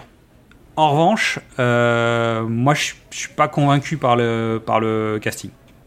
C'est pas la, petite est bien bah lui il est lui il est pas je sais pas un- Ah, moi j'ai trouvé bien, moi. ça marche, mais en fait j'ai l'impression qu'il fait la même chose que dans Tenet et euh, j'ai l'impression que c'est, tu vois qu'il a un jeu un peu monolithique, j'ai envie de dire. C'est-à-dire je, je trouve qu'il n'y a pas de. Ouais, et il a surtout pas le même personnage que dans Tenet, là, pour le coup. Et, et je me suis pas fait embarquer dans les émotions à aucun moment. C'est-à-dire je suis resté en dehors du film tout le temps euh, là-dessus. euh, ils, m'ont jamais attrapé en fait. Bah, justement, moi, au niveau émotion, je m'en branle. On est d'accord, mais ça devrait. C'est le, c'est le scénario bancal, enfin bancal, banal euh, à chaque fois. On va me dire que c'est normal pour un film, il faut, faut que le personnage puisse euh, La rédemption, parler au c'est important. spectateur, machin, mettre un peu de, Ah oui. de pathos, tout ça, machin. Mais moi, là-dessus, je vois pas le, je vois pas l'intérêt. Là, en plus, c'est vraiment buter des, buter des IA. Mais non, mais c'est ça, c'est buter des IA. Ouais. C'est, c'est le, le principe même du Mais il y film. a, il y a une très bonne idée euh, là-dessus, je trouve. Ouais. Moi, en tout cas, j'ai bien aimé. Ça m'a fait du bien. C'est faire du neuf avec du vieux. J'ai pas marqué. euh, c'est tous les films de SF des 40 dernières années euh, mélangés en un. C'est pas du tout du globi boulga. Le scénar, euh, le scénar, il aurait pu être mieux. Oui. Après, avec plus d'enjeux et plus de lore. Parce que il manque, il y a eu le début, tout le début, et tout d'ailleurs toute la scène d'intro du film. On en super. parlait euh, dans le comptoir Time Machine, mais justement c'est un cours de animatrix. hein, pour info, c'est vraiment le cours sur euh, comment dans Matrix euh, les IA euh, ont pris le contrôle et pourquoi, enfin, ont gagné la guerre entre guillemets. Et Hmm. là, c'est vraiment le, le début du film, c'est ça. Mais les effets spéciaux étaient bien. hein. Non, non, mais c'était c'était propre. La musique est bien. propre. J'ai découvert après que c'était Hans Zimmer. Ouais, la musique m'avait pas marqué. Après, j'ai vu que c'était Hans Zimmer, donc ça m'a pas plus marqué après. Mais euh, faudrait peut-être que je réécoute quand même au cas où. Mais je... La grande Bah. méchante. Le grand méchant du film. Je, je trouve que c'est bien. C'est un, un rôle à contre-emploi pour le coup. non, mais vraiment, il y a des personnages qui sont intéressants malgré tout. Plusieurs. Après, bon, voilà, il y, a- il y a des trucs qui sont un peu évidents et des trucs qui sont un peu faciles. Bon, bref, on, on va pas tergiverser trois plombes, ça sert à rien. Euh, allez le voir. Ouais, il est bien. Il aurait pu être mieux. On va passer aux séries. Donc on va parler euh, de Continental. Donc en fait pour l'histoire j'ai vu la moitié du premier épisode. Et Moi, j'ai duré 3 minutes. j'ai pas réussi à mettre dedans. Bah, en fait moi j'ai regardé la moitié du premier épisode en me disant j'y arrive pas. J'arrive pas à rentrer dedans, ça m'intéresse pas. Et donc euh, je suis sorti. Bah, pour l'instant j'ai arrêté. Après euh, ça veut pas dire que je vais m'arrêter là mais je, je vais pas Et il fait un flop. Hein. Enfin, en même temps, en gros, on en avait déjà parlé. Moi, j'avais envie de savoir ce qui allait se passer dans ce Continental. Mais moi, ce qui m'intéresse, c'est tout l'univers autour des bandits, c'est-à-dire le fait qu'il y ait ce réseau de mecs, tu leur donnes des pièces et machin. Sauf que là, en fait, c'est pas du tout l'histoire du truc. L'histoire du truc, c'est euh, comment euh, Winston est devenu le patron du Continental à New York, en gros, de ce que j'ai compris, avec une histoire avec son frère, Mel Gibson, qui est le méchant qui gère le Continental de New York et tout ça. Et en fait, c'est des scènes de baston à la, à la Matrix. Ah, c'est des scènes de baston à la John Wick. Le truc, c'est qu'en fait, moi, je sors de John Wick 4 en me disant, les mecs, en fait, j'en ai ras-le-bol, c'est toujours pareil. J'ai besoin d'un peu de fraîcheur. Et en Mm. fait, on me refait exactement la même chose. Donc, il y a un moment où je me dis, bah, t'as des nouveaux personnages qui sont badass de folie, mais en même temps, il paraît que c'était que John Wick qui savait faire ça, et finalement, c'est un peu tout le monde. Et ça, tu l'avais déjà noté quand on avait regardé les bandes annonces. Donc, résultat, bah, j'ai trouvé que c'était un peu plat. Et déjà vu, surtout. Bah moi j'ai pas. Je, je vais je vais me faire euh, violence et essayer de le regarder. Mais il y a, y a que trois épisodes. Ouais, mais je suis pas sûr de me taper euh, les 3 heures euh, pour regarder un truc qui pourrait être même pas torché dans un film en fait. Parce Mm. que c'est ça aussi, tu sens que déjà sur la première moitié du premier épisode, ça allonge les sauces quoi. C'est-à-dire que déjà sur ça, tu te dis, mais vous avez rien d'autre à me raconter, donc c'est un peu dur quoi. Allez, tu parles de tapis parce que je ne l'ai pas vu. Ouais, mais moi je l'ai bouffé pour le coup. Donc euh, bah moi j'ai bien aimé. Ok. Réal propre, jeu d'acteur propre, euh, écriture, dialogue. C'est pas un truc des- de dialogue à la française à la Mormano où il parle euh, comme dans une pièce de théâtre. Non mais c'est vrai, c'est quand même un, Oui, oui, une bah des oui. grosses stars des dialoguistes en France. hein. Et puis, sauf que l'histoire elle est pas vraie. Donc c'est le seul Ah. bémol. euh, et ça a été confirmé parce que ça a été. J'avais envoyé à Xad. euh, J'ai fait devine ce qu'ils ont fait. Et ben ils ont tout mis en fait que Tapi euh, sans sa femme il, euh, il serait rien. En fait parce que c'est sa femme qui gérait toutes ses affaires machin. Et elle a confirmé que c'était pas du tout ça. Oui, Et mais donc, elle du- est. Ouais. Comment? Ouais, ouais, bah oui, évidemment. Et donc du coup c'est on va dire euh, l'élan euh, scénaristique et artistique des auteurs euh, qui sont partis là-dedans. Je ne sais pas pour quelle raison. Je n'ai pas envie de rentrer là-dedans. Non, on rentrera pas là-dedans. mais... voilà. Et sinon, bah, moi j'ai bien aimé. hein. Franchement, c'est super bien foutu. Voilà. Ok. Regardez-le si bien. vous avez envie. Tu veux parler de Gen V? Donc c'est le spin-off de The Boys Ok. qui se passe dans le, une des académies qui recrute et qui forme les futurs super-héros. Donc c'est ceux qui sont shootés aux vies euh, machin. Mhm. Et donc du coup, c'est euh, en gros un, un Rock Academy ou une connerie comme ça, en mode ultra trash. à la The Boys quoi, euh, avec un complot machin. Il y a le fils Schwarzenegger qui est dedans. Je ne sais, j'ai pas reconnu. Il ressemble pas trop à leur père, ouais. Bah, il, c'est marrant parce que tu dis ouais, il est quand même baraque, mais tu fais pas le lien. Ouais. Et donc voilà. Et apparemment, moi j'ai bien aimé. Il se fait tracher. J'ai pas compris pourquoi. Sur le fait que c'est niais et tout ça, je trouve que c'est exactement le même ton que The Boys.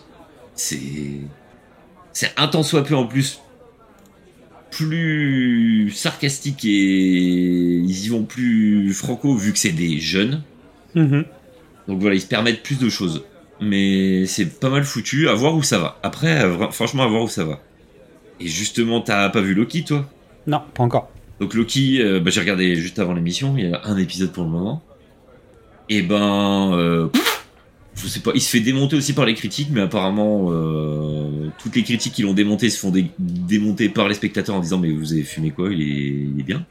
Moi, euh, je, je pense qu'il faut att- Je pense que je vais les binge-watcher. Je vais attendre qu'ils sortent tous.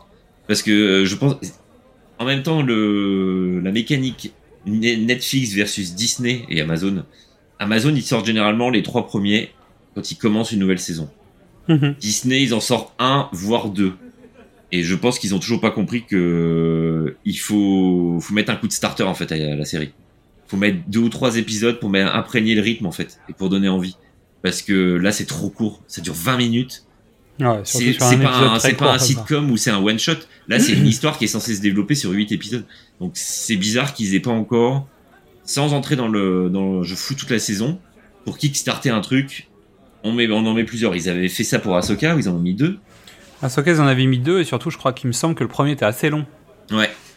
Après, bon, Ahsoka, en plus, euh, c'est. Bah, on va en parler juste après, donc euh, voilà. Mais voilà, donc je ne comprends pas. Parce que pour avoir un avis sur Loki, bah, à mon avis, il faut tout regarder. Bac. Donc, Ahsoka, on l'a vu tous les deux, t'as fini ou pas? Oui, monsieur. Très bien. Euh, on va pas spoiler, hein, c'est juste alors, donc, avis? Bah moi qui aimais bien Star Wars et qui n'a jamais regardé euh, Rebels, euh, tout ça, Hmm. euh, bah écoute, j'ai bien aimé. Parce que pour une fois, il y a un méchant intelligent. L'histoire, elle me... J'étais plutôt porté par l'histoire, j'étais curieux de là où ils allaient aller, tout ça, machin. Mais j'ai été déçu par le final parce que que de poisson, euh, ça se résout trop vite. euh, c'est Ça chiant. se résout trop vite et pas en même temps. Ouais, puis, pff, puis ça fait. Ça se résout trop vite sans se résoudre parce que ça réouvre encore des portes de merde. Et c'est chiant. C'est chiant. Même Mandalorian, ça se termine, bordel. Pourquoi ça, Ouais. ça se termine pas Bah parce que parce que ça doit ça doit te donner envie de revenir la fois prochaine. Euh, ouais bah écoute moi je suis pas convaincu à 100%, c'est pas désagréable. J'ai passé plutôt un bon moment, mais alors c'est est-ce que c'est la méthode Filoni, est-ce que c'est le fait que c'était une série sur Rebels et que finalement en fait moi j'avais vu les personnages en dessin animé et que c'est pour moi le mix des, du, du live action avec le dessin animé ça m'intéresse moins, je sais pas. Il y a un truc qui me gêne dans cette série, euh, sans doute parce que la méthode, euh, bon bah voilà, on commence à avoir les ficelles Filoni euh, vraiment dans les séries télé, j'entends. Et euh, je suis un peu d'accord avec toi, il y a un peu de flottement sur peu d'épisodes et finalement la, la- le final est un peu en queue de poisson avec des moments sympas. Mais bon, je m'attendais à d'autres trucs, je, je, je sais pas, je m'attendais à rien en particulier, mais bon, c'est Throne quoi. Donc tu t'attends à ce qu'ils plus de- qu'ils aillent pas full. Vraiment baston de Jedi, quoi. Je comprends pas. Alors, soit c'est les acteurs qui peuvent pas suivre pour faire un vrai truc. Soit ils ont pas les budgets. Ouais, mais ils ont des budgets pour faire des putains de. Tu vas pas, tu, tu retires des plans CGI de merde pour faire Sachant une qu'il y a- il y a vraie. quand même des trucs où j'ai trouvé, notamment quand t'es dans le vaisseau de Throne, les, les arrière-plans, ils sont quand même assez dégueulasses. hein. Ah, j'ai pas fait gaffe. C'est-à-dire que quand Throne il parle, tu sais, dans son vaisseau spatial, Ouais, ouais. euh, plein de moments, tu vois l'arrière-plan, euh, quand les mecs commencent à reculer, tu sais, dans le décor, ils sont nets, mais ils sont nets très longtemps alors que le décor est déjà flou depuis longtemps. Bon, bref. Il y a des incrustes qui sont un peu dégueulasses, j'ai trouvé. Euh, ça fait un peu feignasse, quoi. Tu, tu sens, ça, ça ressemble presque à des fan-films par moment sur des incrustes. Je parle pas de la qualité d'écriture ou des costumes et machin, mais ça fait presque fan-film par moment et c'est un peu dommage. Voilà, ce sera tout pour moi. On attaque avec les bandes annonces. Ouais, bah, rapide. Vas-y. Euh, bah, L'Empire, film français de SF qui va sortir euh, courant 2024, on n'a pas de date, C'est le Bruno Dumont, c'est ça hein? Je crois, avec euh, Lucchini. Ouais, Il y a un casting à la française, mais c'est un film, c'est un film de SF dans la campagne française. Ouais, bah, c'est un film complètement barré, donc soit t'es dedans, soit t'es pas dedans, à mon avis. Oui. C'est genre, euh, c'est limite du Groland en mode SF en fait, comment c'est présenté le truc. On est d'accord. Il y a un peu de ça, ouais. Avec une meilleure photo. Oui, puis avec des effets spéciaux, machin, etc. Mais c'est Moi, je suis bizarre, on sait intrigué. pas, on sait pas ce que c'est le Sénat en fait. On sait que c'est Lucini qui a un empire, qui se dit, il est déguisé en humain alors qu'il est pas humain au milieu des des des des, des, enfin, des terriens. Bah, il y a Oui. comme, comme s'il y avait deux factions euh, extraterrestres qui s'affrontent euh, sur Terre, mais déguisés en, en humains. Quoi. Au milieu de la cambrousse. Je suis intrigué. Ouais, pareil. On verra. Alors, The Dream Scenario avec Ah. Nicolas Cage. Ouais, prochain film à 24. Bah écoute, on verra Spécial. bien parce que ça a l'air complètement barré. Le pitch a l'air ouf. A priori, ce que j'ai compris, c'est qu'en fait, Nicolas Cage apparaît dans, la, dans les rêves des gens. Voilà. Sauf qu'il existe vraiment. Voilà. Et personne comprend pourquoi. Et ça se retourne contre lui parce qu'apparemment il fait de la merde au bout d'un moment. Et c'est ce qu'on voit dans la bande-annonce. Voilà. Il y a un petit côté euh, dans la tête de John Malkovich, tu sais, dans la peau de John Malkovich. Mhm. Il y a l'air d'avoir un truc comme ça. Après, euh, ça, ça ressemble à ce genre de scénario, quoi. Mhm. Donc à voir. Euh, Est-ce qu'on doit vraiment parler d'Aquaman 2 Bah écoute, moi j'ai bien aimé la bande-annonce de Command 2. T'as pas aimé C'est toi? pas pire. Non, en fait, pour moi, c'est de la bouillie, mais euh, pour moi, c'est tu sais, c'est c'est typiquement des rillettes de thon. Tu sais, tu vois ce que c'est? C'est-à-dire tout ce qui, qui va vaguement dans la mer, tu le mixes, tu fous ça dans un merdier, dans une boîte en fer, et t'en fais un, t'en fais un truc. Bah, Aquaman 2, je pense que c'est ça. Ouais, mais c'est un buddy movie. Ouais. Ouais, bah voilà, on verra Voilà. bien, mais de toute façon. on- Après, il y a une surprise. Bah, je m'attendais pas à ça, qu'il aille chercher son ancien ennemi pour aller combattre le nouvel ennemi. Voilà. C'est, Bah si, c'est euh, forcément. intriguant. Non, mais tu vois, je trouvais ça Thor 2, intriguant. c'est- C'est quoi Thor et Loki? Ah, t'as raison. Non, mais c'est vrai, t'as raison en fait. Non, non, mais complètement. Mais je, je m'attendais pas à ça comme intrigue. Donc euh, voilà, après, euh, oui, c'est pas nouveau, mais t'as raison. Alors, Fingernails. Fingernails.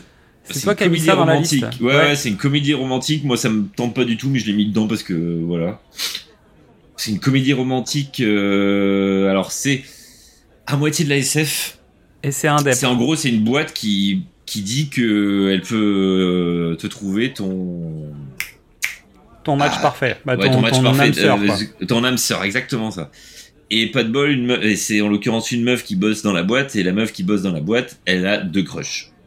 Donc voilà, c'est encore un trio amoureux, euh, machin. Mais ça me rappelle quand même euh, The Lobster.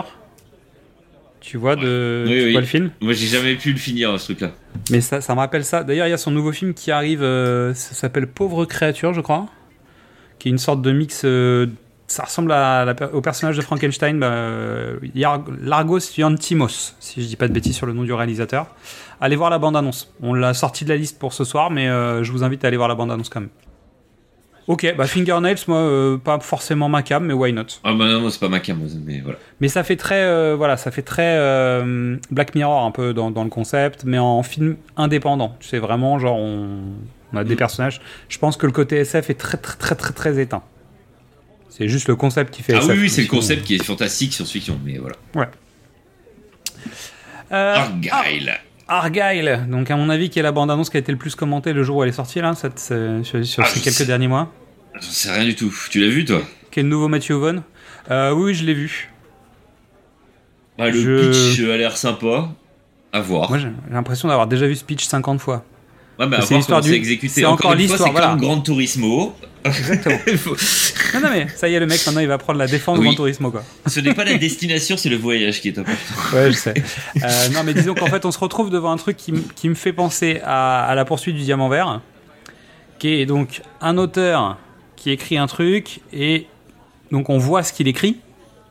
Ouais, mais c'est, en l'occurrence, là, le truc, c'est que, ça- c'est que c'est vrai ce qu'elle écrit. C'est un sens, c'est-à-dire que ce qu'elle écrit, a, bah, soit entre guillemets, dans ce que comprend dans la bande-annonce, c'est que ce qu'elle écrit en fait prend vie ou ce qu'elle écrit arrive vraiment, ou en tout cas est suffisamment réaliste pour que ça fonctionne, quoi. Donc, J'ai pas tout compris là-dessus. Après, c'est du Matthew Vaughn, ça va dans tous les sens, ça a l'air de carburer. Bon, ça ressemble à, ça ressemble à Kingsman, quoi. Tu vois, visuellement. Ouais. euh, donc, jusqu'à maintenant, moi, je suis, je suis rarement déçu vraiment d'un Matthew Vaughn. Donc, je pense que ça restera euh, agréable à regarder. Et on passera sans doute un bon moment. J'imagine que les comédiens se sont amusés à faire le film. Parce que ça se sent en fait dans certains moments, tu vois qu'ils ont l'air euh, plutôt happy, mais euh, on verra. On reste en Angleterre avec Scott Pilgrim, puisque bon bah Take Off, l'animé, est sorti. euh, Non, il est pas sorti ici. Non, non, mais le- la bande annonce. Ah oui, non, c'est même bande-annonce pas une bande-annonce, c'est un, C'est un pré-teaser un extrait. D'accord, d'accord. Euh, bah écoute, moi je retrouve le film et je retrouve moi, non. la bande dessinée quoi. Bah tu vois, je Ah, retrouve. moi, je retrouve un- pas le film, moi. Je trouvais ça nul à chier. On verra, ce que ça, on verra ce que ça donne. Moi je trouve Ah l'esprit du truc. Après on, on Parce verra que ce là, que tu ça vas donne. retrouver l'esprit dans le prochain film. Ah non, je pense pas. je pense que tout le monde est décédé dans le prochain film. Donc dans le prochain film, on, on parle de Jeff Panaclock à la poursuite de Jean-Marc. Et donc, euh, est-ce que Quentin, tu peux nous dire ce que tu m'as envoyé comme message? Ah, je sais plus. Ah si, moi je vais te dire. Tu m'as dit, hey, pourquoi ça ressemble pas à un téléfilm de merde comme d'habitude? Ça ressemble à un vrai film. Je parlais au niveau de la photo. Eh ben, ils ont un peu travaillé les lumières, voilà, pour répondre à ta question. Bah oui, mais bon. Je pense qu'ils ont un peu travaillé les lumières, et c'est peut-être, je dis bien peut-être, à cause de la marionnette. Mm. Parce qu'en fait, je pense que si tu lui mets une vraie lumière euh, plaquée, en fait, ça ressemble à une peluche de merde. et qu'en fait, il faut un peu travailler ta lumière, sinon ça marche pas. Euh, donc c'est Jean-Marc qui est donc un vrai personnage et qui va rencontrer Jeff. Et puis il y a des situations. Voilà, je... Avec des vannes de cul. bah forcément c'est Jean-Marc. Jean-Marc ne fait que Oh ça. mon dieu. En fait, bizarrement en France, à chaque fois qu'on a un ventriloque, sa marionnette ne parle que de fion. En fait, c'est. euh, je rappelle Tataillé pour ceux qui se souviennent pas, bah, vous irez regarder quoi, mais euh, c'est- c'est pas mieux. Ah, en fait, j'ai pas envie. Voilà. Mais Ah, moi non plus, j'irai pas le voir. je reconnais, je reconnais quand même que la bande-annonce est relativement bien foutue, que la lumière est relativement bien faite. Après, moi, ça me fait pas rigoler, donc euh, voilà, je sais que Jeff Panaclock fait beaucoup d'entrées, donc je vais pas euh, cracher dans la soupe. Hein. Mais c'est pas pour moi, en fait, le film, il, il me parle pas, il est pas fait pour moi. Ensuite, on parle de Chicken Run 2, la menace Nuggets, donc le retour sur Netflix de Chicken Run. Donc Mm. elles ont réussi à s'échapper de la ferme où elles allaient finir en, Nuggets. bah, en nuggets. Et là, elles reviennent pour sauver d'autres poules parce qu'en fait, euh, quelqu'un a lancé une nouvelle euh, campagne de nuggetserie. Donc euh, j'attends, écoute, moi sur le principe, pourquoi pas. Après, je trouve que le premier était quand même d'un très très haut niveau, et notamment dans l'utilisation des codes, euh, de tous les films de, de prison, dans tous les films de la, bah, la Grande Évasion notamment, parce que c'est principal. Un des principes du, du film, c'est ça. Ah, le Puis un peu premier du Magicien on va voir si, Voilà, si ça. va être. euh, Après, techniquement, ça a l'air bien fait. Mais bon, ça, j'en doutais pas. Euh, la question, c'est est-ce que le scénario sera au niveau du premier? Et ça, c'est moins sûr. Donc, on va parler des deux prochains films qui sont Thanksgiving, d'abord, et Silent Night de John Woo. Et les deux films vont nous rappeler, en fait, le, le- le deuxième dossier qu'on a fait dans les ciné du commerce, qui était les, les mauvais Noël. Enfin, les Noëls méchants, quoi. Ouais, Noël, Thanksgiving, parce que. Ouais. Voilà, Thanksgiving, oui, ça marche. Bah, c'est un slasher euh, autour de Thanksgiving. Pourquoi? Parce que le Black Friday, c'est pas bien passé, quoi. c'est quand même complètement con. Et mec, il y a eu un massacre pour le Black Friday, et donc, bizarrement, quelqu'un va tuer des gens à cause Bah, de ça. c'est une, une tradition, je sais pas quoi, c'est un truc de. Sait Thanksgiving? pas. Non, mais dans le, dans le film, là, ce qu'ils expliquent, là, Ah ouais. il y a un lore ou je sais pas quoi. Écoute, euh, il y a Docteur Mamour. Moi, pour ça, euh, bon, ça mérite d'aller le voir se faire euh, slasher, quoi. C'est- Pourquoi pas Et Silent Night de John Woo, qu'est-ce que t'en dis? Moi, j'ai l'impression de voir The Punisher, mais... Bah, le. je- je- déjà, on voit pas de colombe, donc je sais pas si c'est un John Woo. Si, on y a un oiseau. Si, si, si, si, si. Ah, j'ai pas fait. Ah, il y a un oiseau à un moment, si, si. Ah, Et, donc, et surtout, il y a- y, a euh, un mec énervé avec un pull de Noël, et ça, euh, honnêtement, c'est badass. Bah écoute, le, la, ré- le- de ce qu'on voit dans la bande-annonce, déjà dans la bande-annonce, il y a marqué le nombre de critiques qui sont affichées dans la bande-annonce, déjà ça me fait peur. Ouais. Par contre, le, la réelle, la photo, elle, ont l'air d'être top, le scénar, on en a rien à branler. Euh, On mais- a fait quelque chose de mal, et je vais tuer tout le monde. Ok, ouais, c'est En bon. gros, pour le coup, le, le, au-delà d'être un John Wick de Noël, c'est c'est un John Wick muet de Noël parce que l'acteur principal ne peut pas parler. Donc il y aura pas de dialogue pendant le film. Eh ouais. Il y aura pas de punchline de ouf. Bah, même si euh, Keanu Reeves il parle pas beaucoup. hein. Sauf s'il peut écrire sur des cadavres, maintenant j'ai une mitraillette, ho. Voilà. Mais non, Bah, écoute, euh, non, pas ça le avait l'air voir. de, ça avait l'air de j'irai déchirer, pas le voir. Moi, dans la catégorie VOD. Moi, j'irais peut-être pour euh, le, le- le fun. Euh, je voulais parler de Toxic Avengers, le remake avec Ah, Peter Dinklage. non, je, je parle de l'autre avant, après. Ah. Euh, Toxic Avenger, donc un remake avec Peter Dinklage, Kevin Bacon et Elijah Wood. Je sais pas si t'as vu la tête d'Elijah Wood. Si, si, j'ai vu les photos, mais dans la bande-annonce, on voit rien. Non, on le voit pas. Mais on dirait, on dirait le, Joke. Non, on dirait le pingouin. on dirait le pingouin, hein, c'est ça. Mm. C'est un truc de fou. Donc c'est le, le fameux film Trauma, d'accord, qui est donc euh, les trauma films, on en a déjà parlé plein de fois. Donc bisous à Lloyd Kaufman. t'embrasse. Euh, et donc, euh, c'était les films Trauma.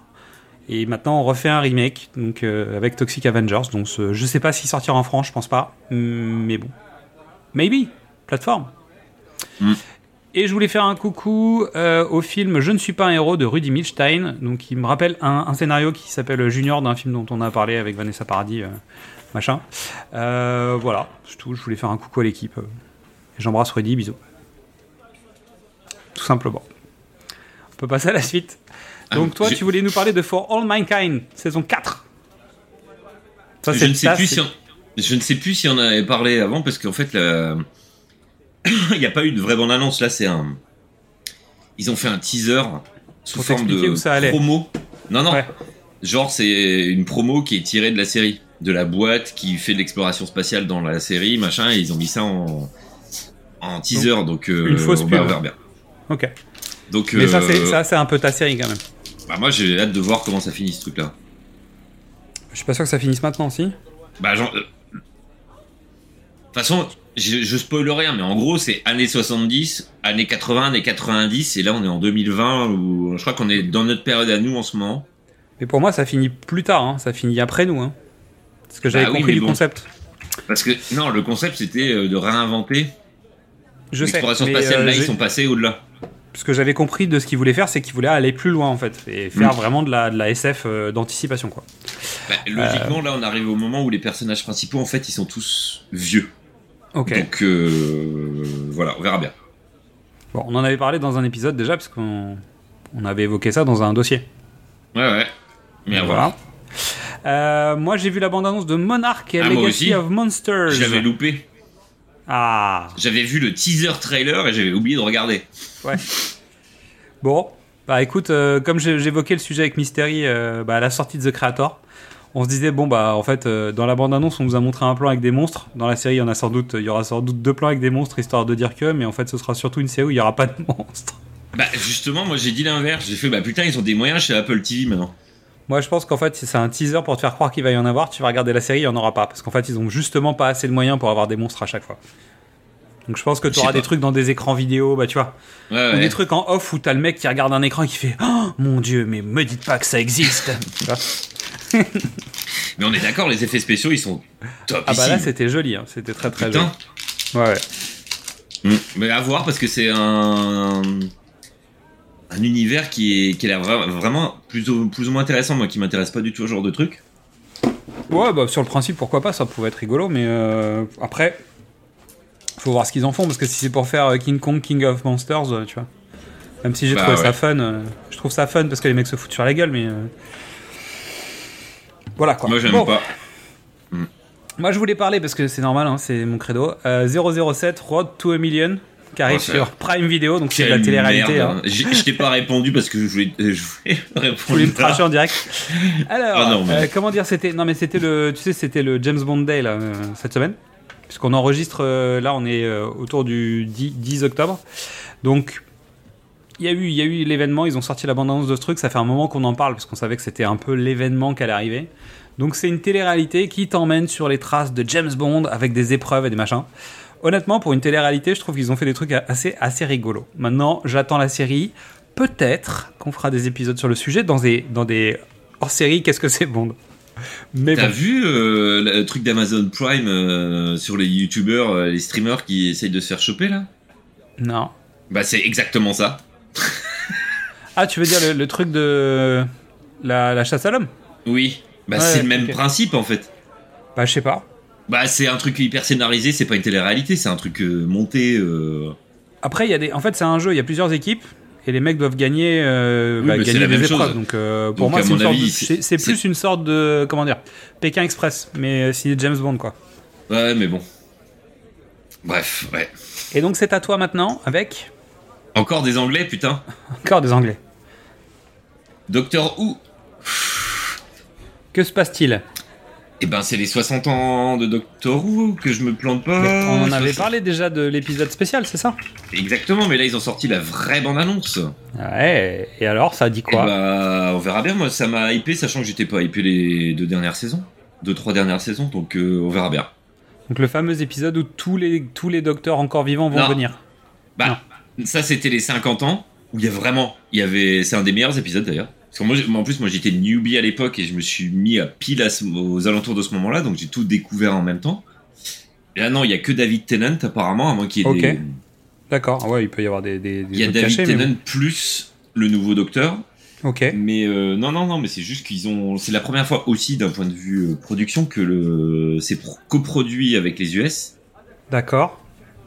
Il y en avait certaines, les deux dernières ou trois dernières étaient aussi coproduites, mais là c'est vraiment full et ça avait diffusé sur Disney Donc euh, D'accord. voilà. Ok. Mais je crois qu'il y a toutes les saisons récentes qui sont sur Disney Plus déjà, non? J'en sais rien du tout. Il me semble que ça y était, c'est parti. Ok. Et avant elles étaient sur Prime, elles ont viré. Ok. Bref, Ouais, bon, c'est des 8000, droits, c'est des droits qui, qui, euh, qui se négocient quoi. Ok, bah on a terminé pour les bandes annonces. On va donc accélérer parce que maintenant on va parler des films de comptoir, mais maintenant les films de comptoir c'est un peu des news cinéma, on va dire. En gros. On aura un petit point sur les séries euh, de comptoir aussi, et on enquillera avec une nouvelle rubrique, bah, une rubrique qu'on a renommée surtout, qui s'appelle euh, le coin Babyfoot. Et on parle de jeux vidéo et de jeux globalement, de jeux. Bon, les films de comptoir. Bon, ça va être rapide. hein. Brightburn 2. Le film qui va être écrit par une intelligence artificielle et c'est que pour ça que les gens vont le regarder. Ouais, apparemment ça a été plus ou moins démenti aussi depuis. Parce que ce serait un coup, entre guillemets, un coup d'éclat d'une société de prod coréenne, Ouais, euh, machin. un coup market euh, pour rien. Voilà. Comme la Euh, suite. Ah oui Bah, suite de National Treasure, donc c'est. euh, merde, ça s'appelle comment Euh, Benjamin, Benjamin Gates, Gates. en français. Ouais. Euh, qui serait avec Nicolas Cage et Kenny Reeves. À voir. Ça fait partie Pourquoi des pas rumeurs. Sicario 3 Ouais. Mais à mon avis, c'est toujours pas Villeneuve. Mais moi j'aime Ouais. bien le 2. On en a déjà parlé, mais moi j'aime bien. Ouais. Ok. C'est pas le même genre du tout. mais Ah non, c'est pas le même genre. Euh, The Palace de Roman Polanski a commencé sur les, tu sais, sur les réseaux de films avec une note de 0. Ah oui, on en avait déjà parlé de ça. Mais Non bon, je pense. Non, non, on n'a pas parlé. C'est une news qui, qui est sortie euh, au mois de septembre, donc euh, elle traîne un peu. Euh, évidemment, bon, le, le nom de Polanski doit pas aider aussi à ça, mais le film a priori se fait défoncer parce qu'il est pas bon. Pire que Hein euh, celui de Besson. Je sais Je pas. plus comment il s'appelle. faut que j'aille voir Dogman. Ah, voilà, c'est Euh, donc j'ai échangé avec euh, Patrice Giraud qui m'a dit qu'il fallait aller voir le film parce qu'il était bien. Donc je lui ai dit que j'irais le voir. Donc je vais le faire. Je vais aller voir Dogman. Et je vous dirai. Donc j'en parlerai peut-être le mois prochain. Un film Lego Jurassic Park pourrait arriver. Mon dieu. Pourquoi? Je sais pas. Pourquoi Euh, Bah, Parce que thune. Eh, money, money. Euh, Toy Story, les nouveaux, s'intéresseraient à la famille d'Andy, donc Andy grand adulte. Parce que Toy Story revient, ils avaient arrêté. En fait, c'est les mecs qui ont fait la meilleure, la meilleure fin de l'histoire du cinéma, je trouve, quasiment. Non, je blague. Euh, mais ils ont quand même continué, et ils continuent, et ils continuent de continuer. Euh, pff, merde, arrêtez quoi. Bah tiens, Beetlejuice 2 sera aussi une histoire de famille. C'est drôle ça. Ah. Black Phone 2 arrive bientôt. Alors bientôt, euh, toute grève des scénaristes euh, confondus et machin. Euh, tu l'avais vu le premier ou pas, toi? Ah oui, moi j'adorais. Ouais. Ok. Donc un 2, On va voir. hein. jouable ou pas jouable pour toi? Bah ça dépend de quelle histoire il raconte parce que si ils se mettent en mode pas suite, mais en mode je prends une autre histoire euh, chelou, Ouais. à moitié fantastique, euh, tout ça, oui. Ok. Ou un préquel. Oui, ça peut être le préquel, j'ai pas pensé à celui-là.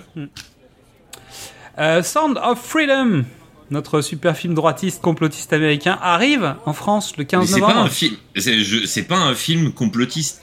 C'est que c'est les complotistes qui disent que le film a été censuré. Oui. Parce que ça raconte l'histoire de réseau pédophile. Je ne l'ai pas encore vu, j'allais le regarder ce week-end, je n'ai pas eu le temps. Bon.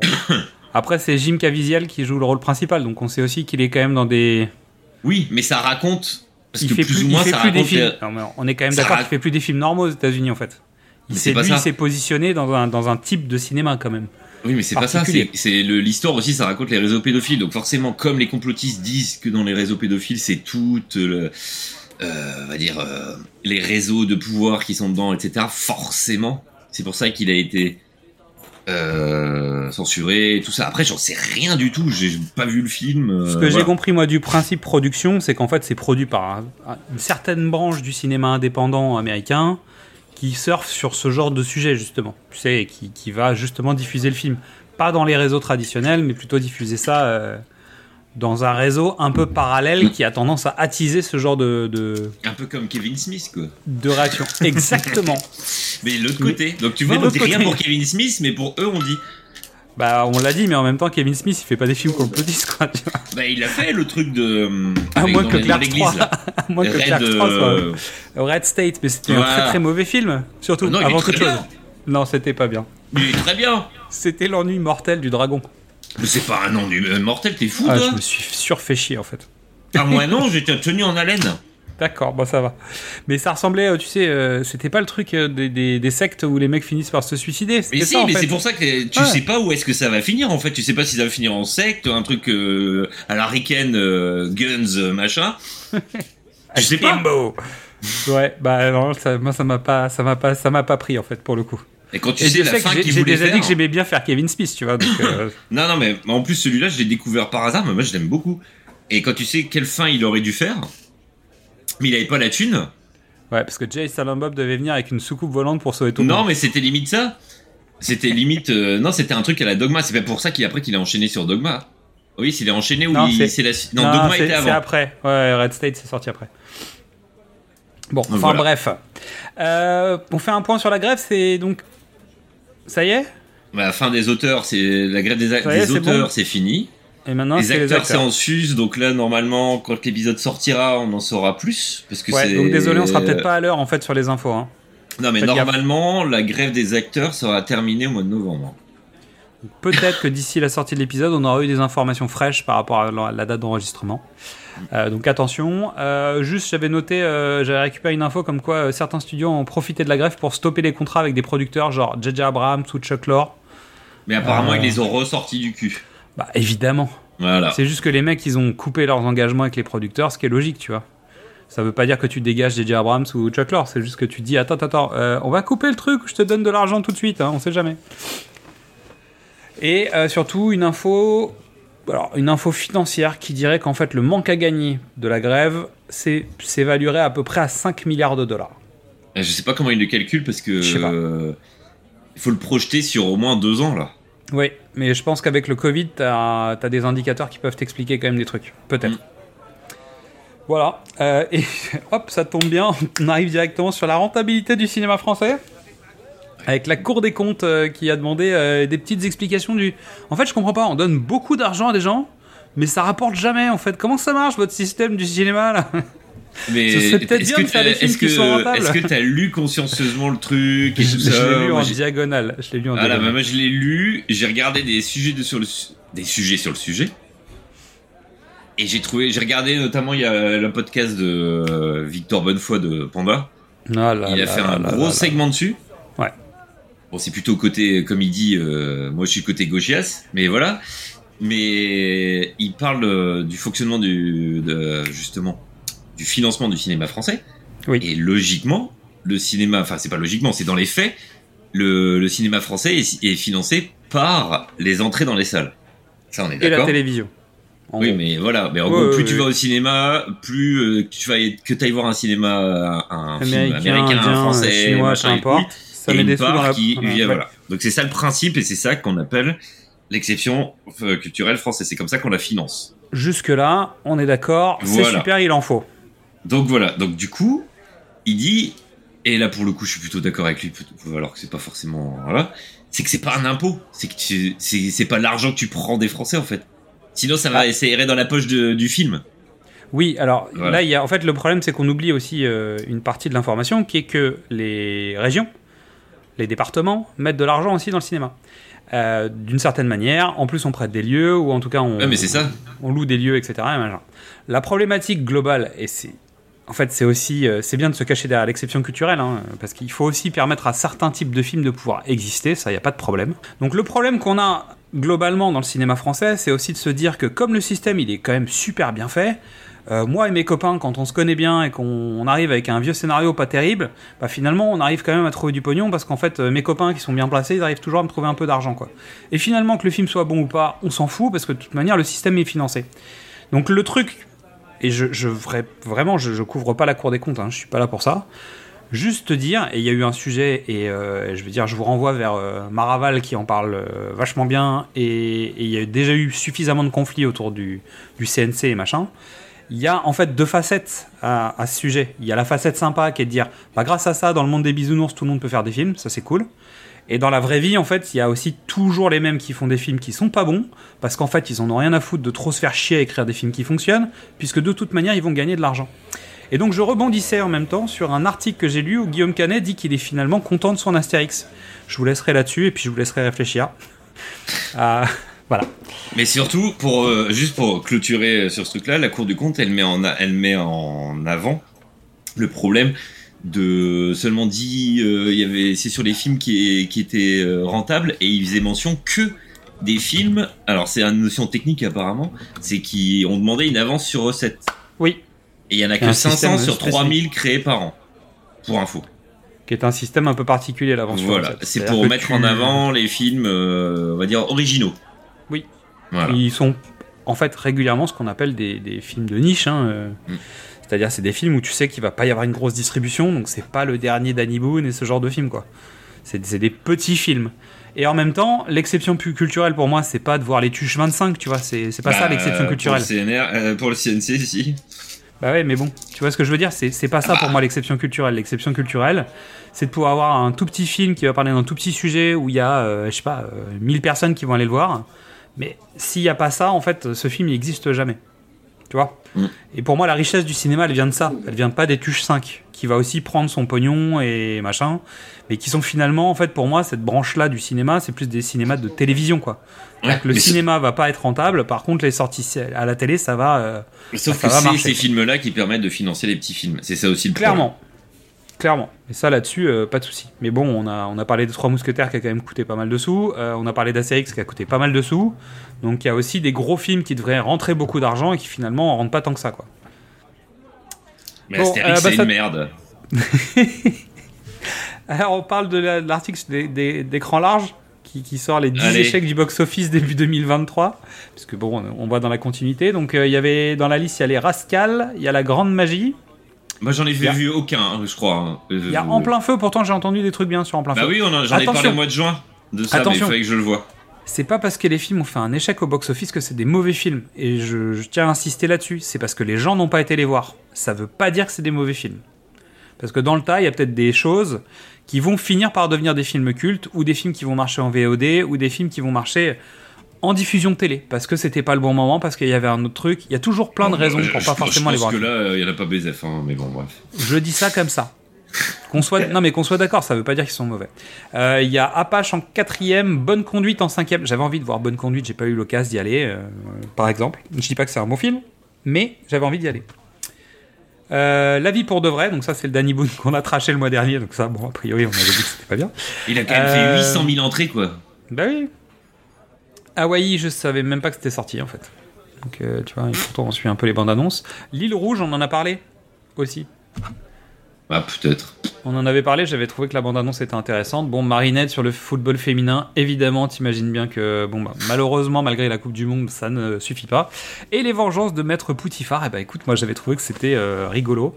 Après 15 millions 6, bon, bah quand tu fais 500 000 entrées, forcément il y a un problème, quoi, en termes d'équation. Heureusement, donc parfois qu'il y a le CNC. Ouais, mais là, j'aimerais bien savoir qui, euh, où passe le budget, en fait, dans les 15 millions. C'est ça Ah, aussi bah. qui serait intéressant à voir. Ouais, ce serait intéressant. Et Miraculous, 80 millions d'euros de budget. Et Box Office à 1,6 million. Alors après, c'est France. Je pense que Miraculous peut sortir partout dans le monde. Donc, euh, Mais je sais même pas ce que c'est, moi. Miraculous, c'est un dessin, pour, un dessin animé pour les enfants, à l'origine. Ah ouais, mais. Euh, et ça se passe à Paris, etc. Donc c'est un film d'animation. Euh, ce que je sais moi du film, parce que j'ai- la nouvelle génération qui a été le voir, mais ce que je comprends, c'est qu'en fait, le film s'adresse à un public, mais euh, finalement la série s'adressait à un public qui était plus jeune, et le film n'est pas adapté au public que visait la série. Donc en gros, il y a un décalage entre là où tu aurais voulu emmener des enfants, bah, finalement c'est pas pour eux, et quand tu veux emmener les enfants qui sont la cible, bah, ils s'ennuient parce que c'est pas leur cam, quoi. Donc en fait, je pense qu'ils ont loupé un truc.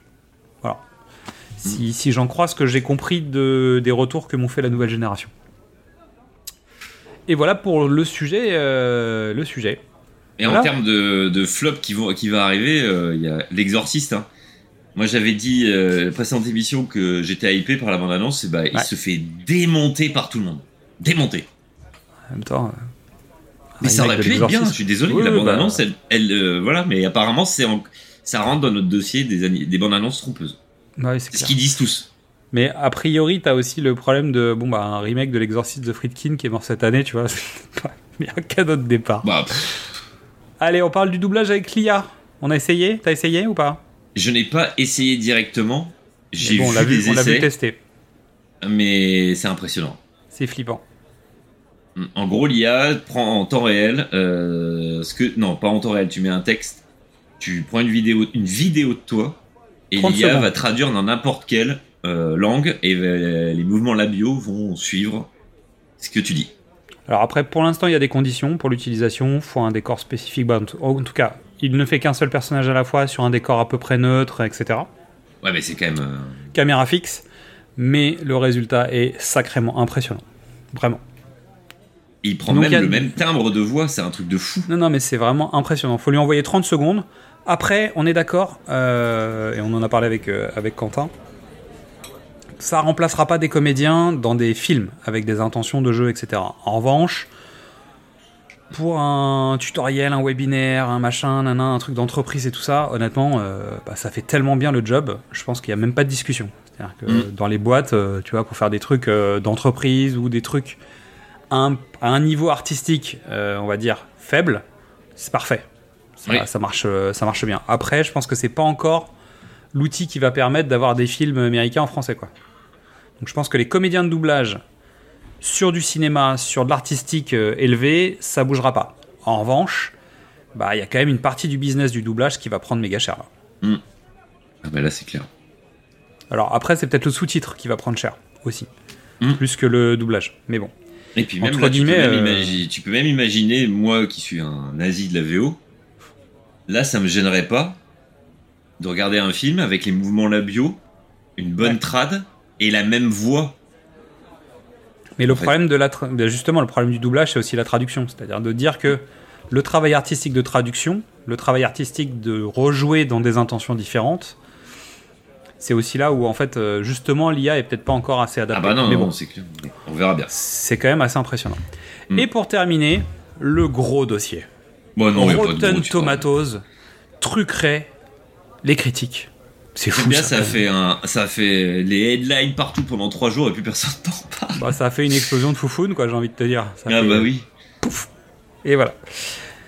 Et en fait, en quoi c'est étonnant Pardon. mais Non, mais Il y a plein d'autres sites les... de critiques qui sont bidons. hein. On parlait des hôtels, on a déjà parlé des restaurants, euh, des sites de billetterie de spectacles français. euh, je sais pas, voilà. Il y a rien de neuf en fait sous le soleil, hein, pardon, mais euh, c'est juste que tout le monde s'est accroché à Rotten Tomatoes en se disant oh ça marche. Mais bon, bah voilà, c'est pas pire Ah, qu'ailleurs. ça hein. marche parce que ouais, c'était censé être des avis euh, vérifiés, mais en fait, c'était Oui. des avis achetés, euh, tout simplement. Parce que Par un le- cabinet de relations publiques, bon, tout va bien quoi.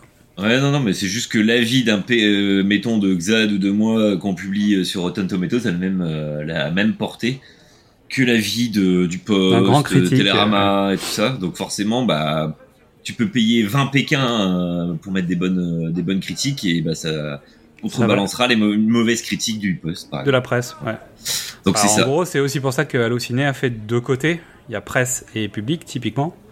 Mais en même temps, bon, la presse, ils sont toujours moyennement pas d'accord les uns avec les autres. Donc au final, bon, c'est. Télérama est jamais d'accord avec personne. mais- Ah, ça dépend. euh, Ouais. Des fois, ils sont, le- d'accord avec d'autres. C'est C'est l'anti-Durandal de Télérama. c'est marrant de faire un post avec une AI qui, irait- qui, qui se bat pour Télérama. mais- Allez, série de comptoir Donc, on parle du drama autour de Daredevil ou pas? Bon, c'est juste que euh, l'ancien producteur, euh, showrunner, euh, fait sa chouineuse parce qu'il dit que Disney euh, C'est des connards Bah ouais. fait des connards, sans déconner. Bah ouais. Mais en même temps, c'est normal. Les mecs, en fait, ils ont arrêté sa série sur Netflix parce qu'en fait, Disney, ça les faisait chier d'avoir des séries Marvel sur, sur Netflix. En revanche, ça les arrangeait De bien. quand meilleure ils- qualité. Ah bah évidemment. Bah voilà, mais c'est surtout ça le problème. Non, mais il y avait ça. Alors après, euh, je te rappelle quand même qu'il y avait aussi Iron Fist hein, sur Oui, Netflix. oui, non, donc, non, non, euh, mais Daredevil, ça reste. euh, Mais Daredevil pour, était euh, super. Voilà. entre guillemets, était, était le, le haut du panier en fait de ce que Netflix avait fait. Ils ont arrêté la série pour les rapatrier chez eux pour refaire la même chose. Il y a un moment, euh, c'est abusé quoi. Et pour pas le rappeler évidemment. John Carpenter revient dans une série qui s'appelle Suburban Screams sur Peacock. Ah. Mais déjà rien que ça me donne envie en fait. Mais bon, euh, il y a un Est-ce qu'il va se faire plagier par Besson ou pas? Oh, Oh, c'est pas sympa. C'est pas toujours euh, John Carpenter. Euh, les mystérieuses cités d'or en live action. Oh là là. Mm, mm, mm. Bah après, euh, après les 4 size, hein, je pense que tout est possible. Bon, attendons de voir 4 size quand même. Mais pourquoi pas les mystérieuses cités d'or. Pour information, il y a Denver, le dernier dinosaure, qui arrive sur scène hein, à Paris. Ah bon? Ouais, avec un mec en costume de dinosaure, tout ça. Donc bon. Ouais, bisous à Arthur Junio euh, au passage. Euh, Walking Dead, de Daryl chercherait un diffuseur en France. Ah, Je sais En même fait, pas je- qu'il était pas diffusé. Moi j'ai regardé. Ah bah tiens, on se demande bien comment t'as fait vu que c'est pas diffusé. Et pourtant je suis pas. J'ai voulu voir ce que c'était. Ah Parce que c'est en France, Mais hein, bizarrement, j'ai un VPN qui est apparu sur mon ordinateur. Walking Dead euh, Daryl, ça se passe à- en France pour info. Ouais. Et non, ça, j'ai arrêté de. pff, il y a 5 ans, 6 ans. Mais j'ai regardé, j'ai bien aimé, c'est pas mal foutu. C'est pas cliché français à la con pour le moment. Ouais, mais pour l'instant, le mec a quand même traversé l'océan sans bateau quand même. Ou à peu près On sans sait bateau. pas en fait. Non, non, c'est pire. Il arrive dans la Méditerranée, donc tu sais pas comment il est arrivé là, le con. C'est Lost. Et je... On sait pas en fait. C'est Donc, Lost euh, ou Dead. Walking, Walking Lost Dead. Ok, bon, écoute, on verra. Mais Marseille Euh, ressemble pareil à ce que ça ressemble maintenant, hein, donc c'est bien. Sandman, saison 2 arrive. Moi j'avais pas regardé la saison 1. Non, moi non plus, c'est mal.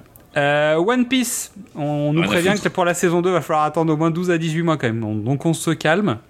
Je l'ai pas vu. En même temps, je suis pas la cible, donc c'est pas très grave. Oh, pareil.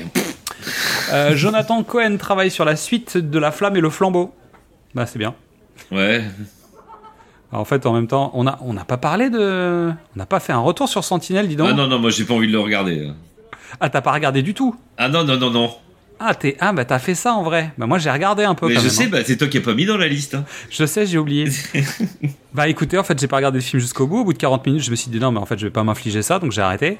J'ai trouvé ça, j'ai trouvé que c'était cata. Donc euh, j'ai bah, écouté euh, Tonton Xad et j'ai pas regardé. C'était pas bien. Après, bon, je, on verra. hein. Euh, Peut-être que vous avez adoré. Je suis désolé. Mais je suis désolé. euh, fondamentalement, je suis désolé pour vous. Les têtes à claques sont de retour. Tabernac. Tu connais toi? Non, connais pas. Ah, c'est un petit programme québécois. Ah bah. Ah, C'est un, bon, bref, vous les regarder. Voilà, bisous. Euh, a Murder, A Murder at the End of the World sous Hulu. 14 novembre sur Disney+. J'ai trouvé, j'ai trouvé que le concept, euh, bah, je sais pas, ça avait l'air euh, rigolo.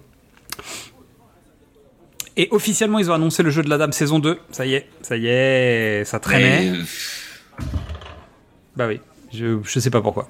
Elle se met aux dames. Bien joué. Et à la coque. Euh, Walking Dead, The Ones Who Leave. Encore un spin-off. J'en ai marre. Ah, j'ai pas vu, tiens ça. Et pourquoi ils font Parce que ça en celui fait à New York, tout le monde s'en branle. non, mais c'est vrai, apparemment. Ah, c'est Walking Dead, c'est Walking Dead New York. Ah. Moi, je vais attendre le Walking Dead Miami ou Las. Vegas. Mais n'empêche, quand c'est sorti Walking. Dead, je me souviens, j'avais lu une interview de- du créateur qui disait que ça pourrait durer sur plus de 25 ans. J'ai fait, mais t'as fumé, gars. Bah, ça fait 20 ans, je crois, maintenant, quasiment. Bah, voilà. Et ça raconte toujours rien. Euh, donc en fait, bon bah merci. Hein. Mais des séries qui racontent rien, il y a Amour, Gloire et Beauté qui a duré vachement longtemps. Il y a possibilité de faire des trucs comme ça, mais là c'est pas la peine en fait. Et Justice League en série animée arrive sur Netflix, ou est arrivé à l'heure où on parle. euh, Bah, quand l'épisode sortira, ce sera déjà sorti. Voilà. Donc on passe au coin Babyfoot. Donc ça remplace les jeux vidéo. C'est no- notre nouveau nom de la saga jeux vidéo. Euh, donc on attend une adaptation live action de Cyberpunk 2077, Phantom Liberty. Donc le. Alors est-ce que c'est une adaptation Non, de non, Phantom non, Liberty? il y a deux- une adaptation. Pardon. Il y a une un adaptation live action de Cyberpunk 2077. Alors qu'on vient de voir un trailer assez bien foutu d'ailleurs euh, de Cyberpunk 2077 Phantom Liberty, qui est la DLC dont on parlait le mois dernier. Exactement. Et j'y ai joué toute l'après-midi. Et alors c'était bien? Ouais, bah, j'ai du mal à me, à me remettre moi dedans. euh, J'ai toujours du mal à me mettre dedans en fait, dans Cyberpunk. Mais là, je vais. Allez, ils ont changé tout. Et pour le moment, ça Ok. va. Dac. Euh, Il y a eu un leak Microsoft. Ah oui, donc euh, plutôt Xbox. euh, Ouais, plutôt Xbox. À cause du, du procès qu'ils ont contre la, avec la FTC là, pour le rachat de Oui. Blizzard. Il y a eu un leak. On ne sait pas si ça a été orchestré ou pas, mais c'est les documents de la FTC qui ont été mis à disposition sur leur serveur. et donc les gens se sont servis et on a vu, pas euh, administratifs, quoi. Ouais, on a vu tout euh, le programme de euh, Microsoft avec Xbox jusqu'en 2028, Ouais. notamment. Et au-delà de ça, pourquoi je l'avais ajouté dedans, c'est parce qu'on voit qu'ils voulaient racheter notamment Warner Bros. Éventuellement. Donc ça aurait En pu changer temps, euh, euh, Vu l'état de Warner, pourquoi pas. hein. d'autres trucs. Donc voilà. Et ça, je Euh, sais pas si c'est toujours d'actualité, mais euh, éventuellement avec les acteurs. C'est que la grève aussi pourrait affecter le secteur du jeu vidéo. Et Bah, notamment, ils ont même pensé à déjà repousser la sortie de Spider-Man 2, apparemment. Mais j'ai pas voir. compris exactement pourquoi, parce que normalement tout est déjà écrit et doublé. Bah là, surtout, c'est dans, dans 15 jours. Voilà. Bah, Quand l'émission sera sortie, en fait, euh, je Ouais, il sera pense sorti, qu'il sera sorti. Donc bon, pour le moment, en fait, il sort. Euh, Beyond Good and Evil, un retour à prévoir du côté de chez Ubisoft. Ouais, ça Bon, fait à mon 6 avis, ans euh, euh, qu'il dit ça. Je pense que ça va être, tu sais, un, un remaster.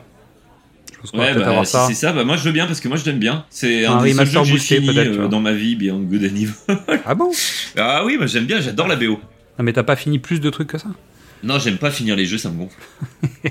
Zelda, je les ai jamais finis. Je m'arrête toujours avant de buter Ganon. et je dis j'en ai rien à faire. Ouais, j'arrive à Ganon et j'arrête. C'est tout pour moi, je m'appelle Quentin, merci. Exactement. Euh, Hogwarts Legacy va avoir une suite. Ouais, il y a déjà un DLC apparemment qui va sortir, mais euh, la suite, tu m'étonnes.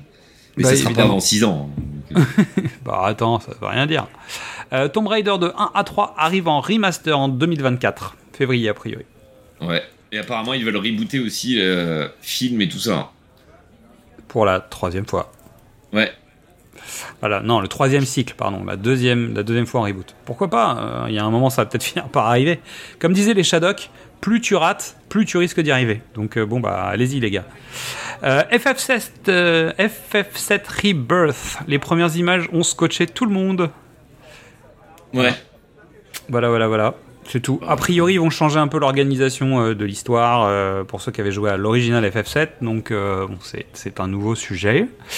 Euh, côté Jedi Survivor, le papa du jeu quitte le navire. Donc, euh, il s'en va. Il a changé de maison. Et en même temps, dans les news, euh, le patron de PlayStation a changé de crèmerie aussi. Maintenant, il se met à la retraite surtout. Bah oui, mais bon.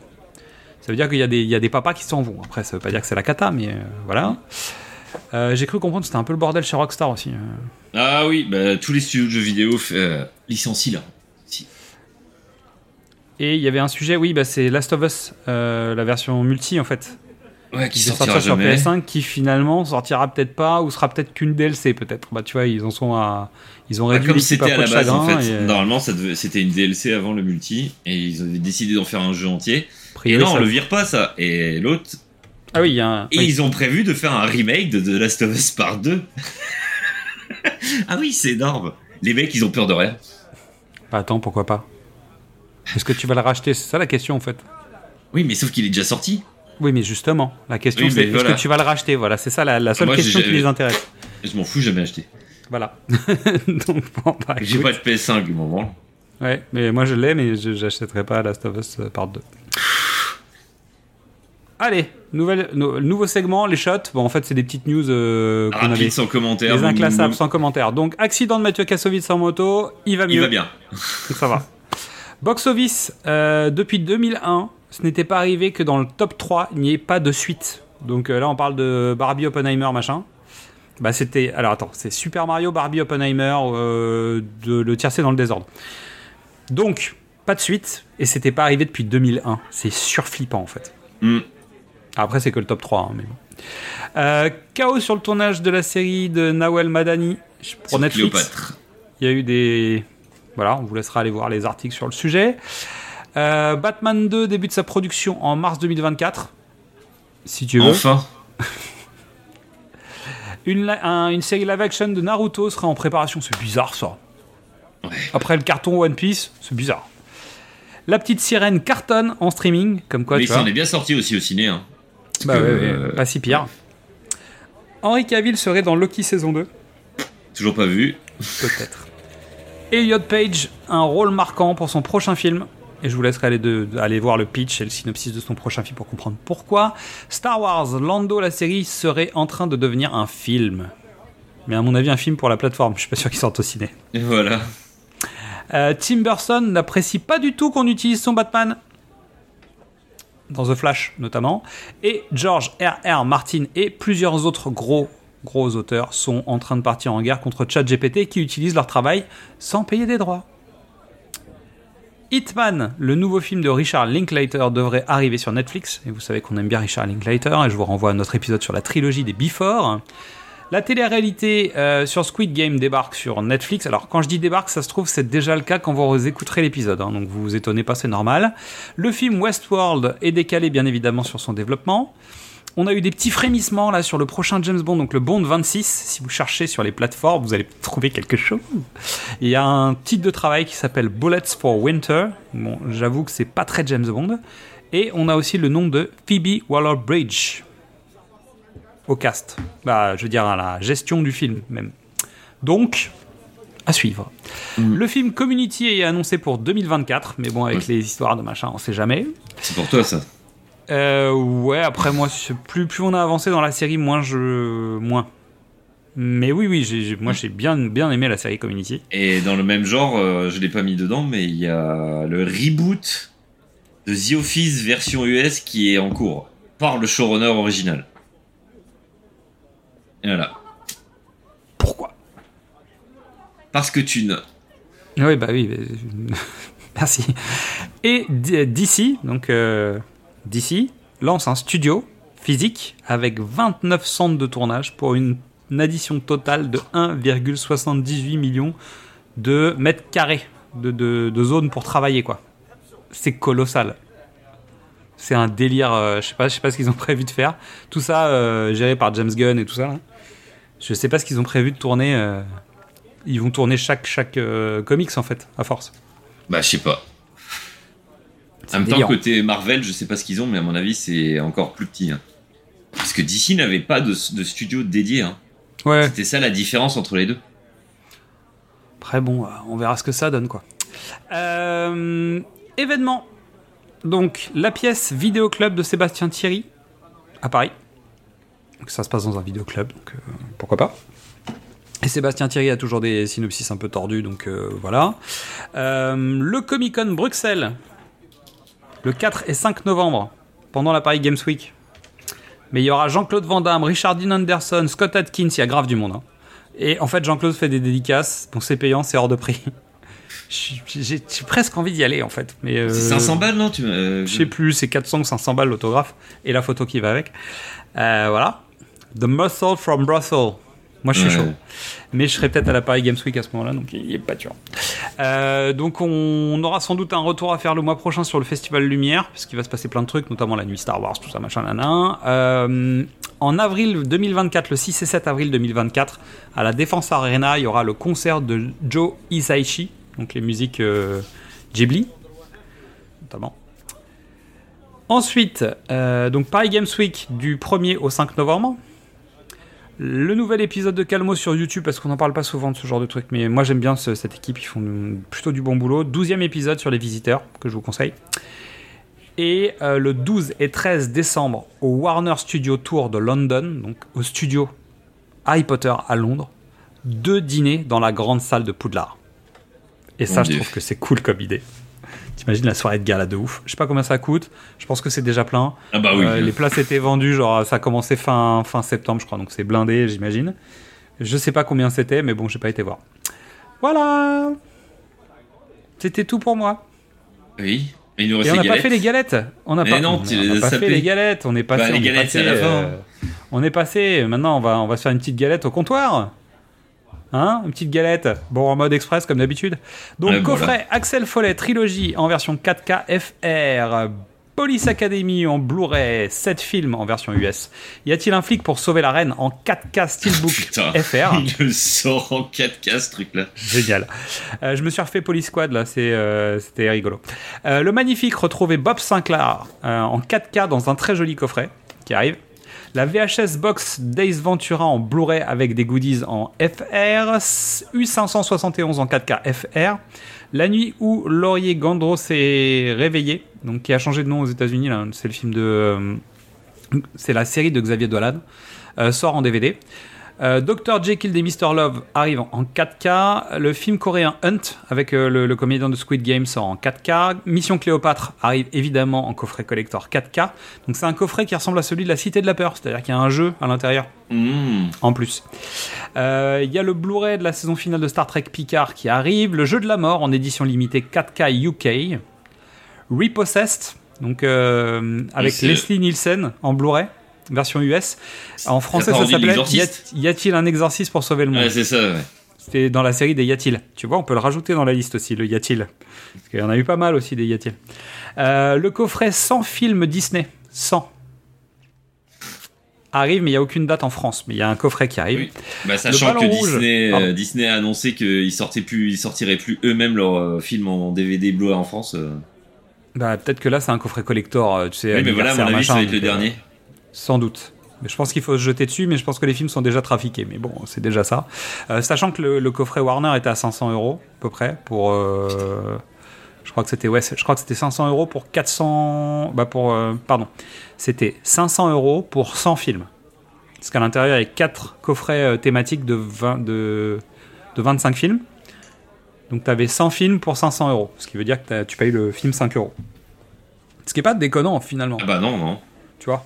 Après, ça fait très cher à l'achat, mais c'est pas déconnant. Donc j'imagine que Disney, on va être dans ces eaux-là. Et il y aura certainement une édition limitée qui permettra de savoir et de mettre le coffret à 1000 balles, parce que c'est Disney quand même, faut pas déconner.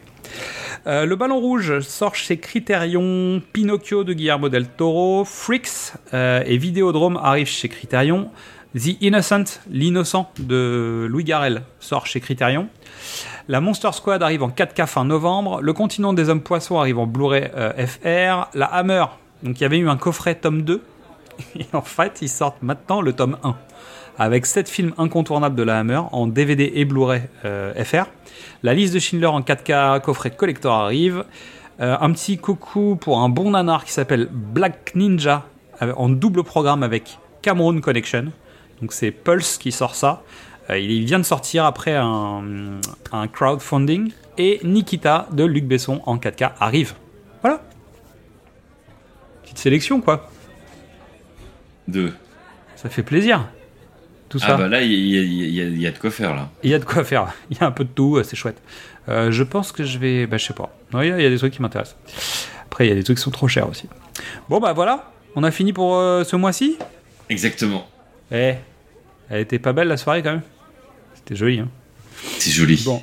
Évidemment, on fait la conclusion alors qu'Emilie est déjà partie, mais en même temps, on n'a pas encore enregistré le- la partie où elle est là. Donc en fait, ça se trouve, on aura des trucs à faire. Peut-être qu'on refera la conclusion, on sait jamais, si vraiment on a des trucs à dire ensemble. Parce qu'on n'a plus rien à dire maintenant. parce qu'on n'a plus rien à dire. Bon, alors merci pour ton écoute. On n'était pas tout à fait à la bonne heure ce mois-ci, mais c'est à cause du roi, et donc vive le roi. Euh, ça permettait de se coller à Halloween, et on sera à l'heure en novembre. Et si ça n'arrive pas, au pire, on s'en fout, parce que tu sais qu'on s'en fout. Pour nous, tout est amour. Tu, nous as pour toi, tu sais où nous trouver. On est sur les réseaux sociaux, donc Facebook, Twitter, Instagram, TikTok, YouTube. Tu peux écouter les anciens épisodes. Tu peux écouter les autres épisodes du format, des, des équipes, etc. Donc tu balances des étoiles, des pouces, des avis, des notes sur les plateformes, ça aide vraiment. Et n'oublie pas le cinéma, il n'y a pas que chez Coppola qu'on en boit. Donc à la prochaine pour Trinquet Ciné, ce sera notre tournée. Et à la tienne, Quentin. À la tienne, Xad. Bon, allez, on vous fait des bisous. hein. Et puis euh, n'oubliez pas, euh, brossez-vous les dents après les bonbons. Oui.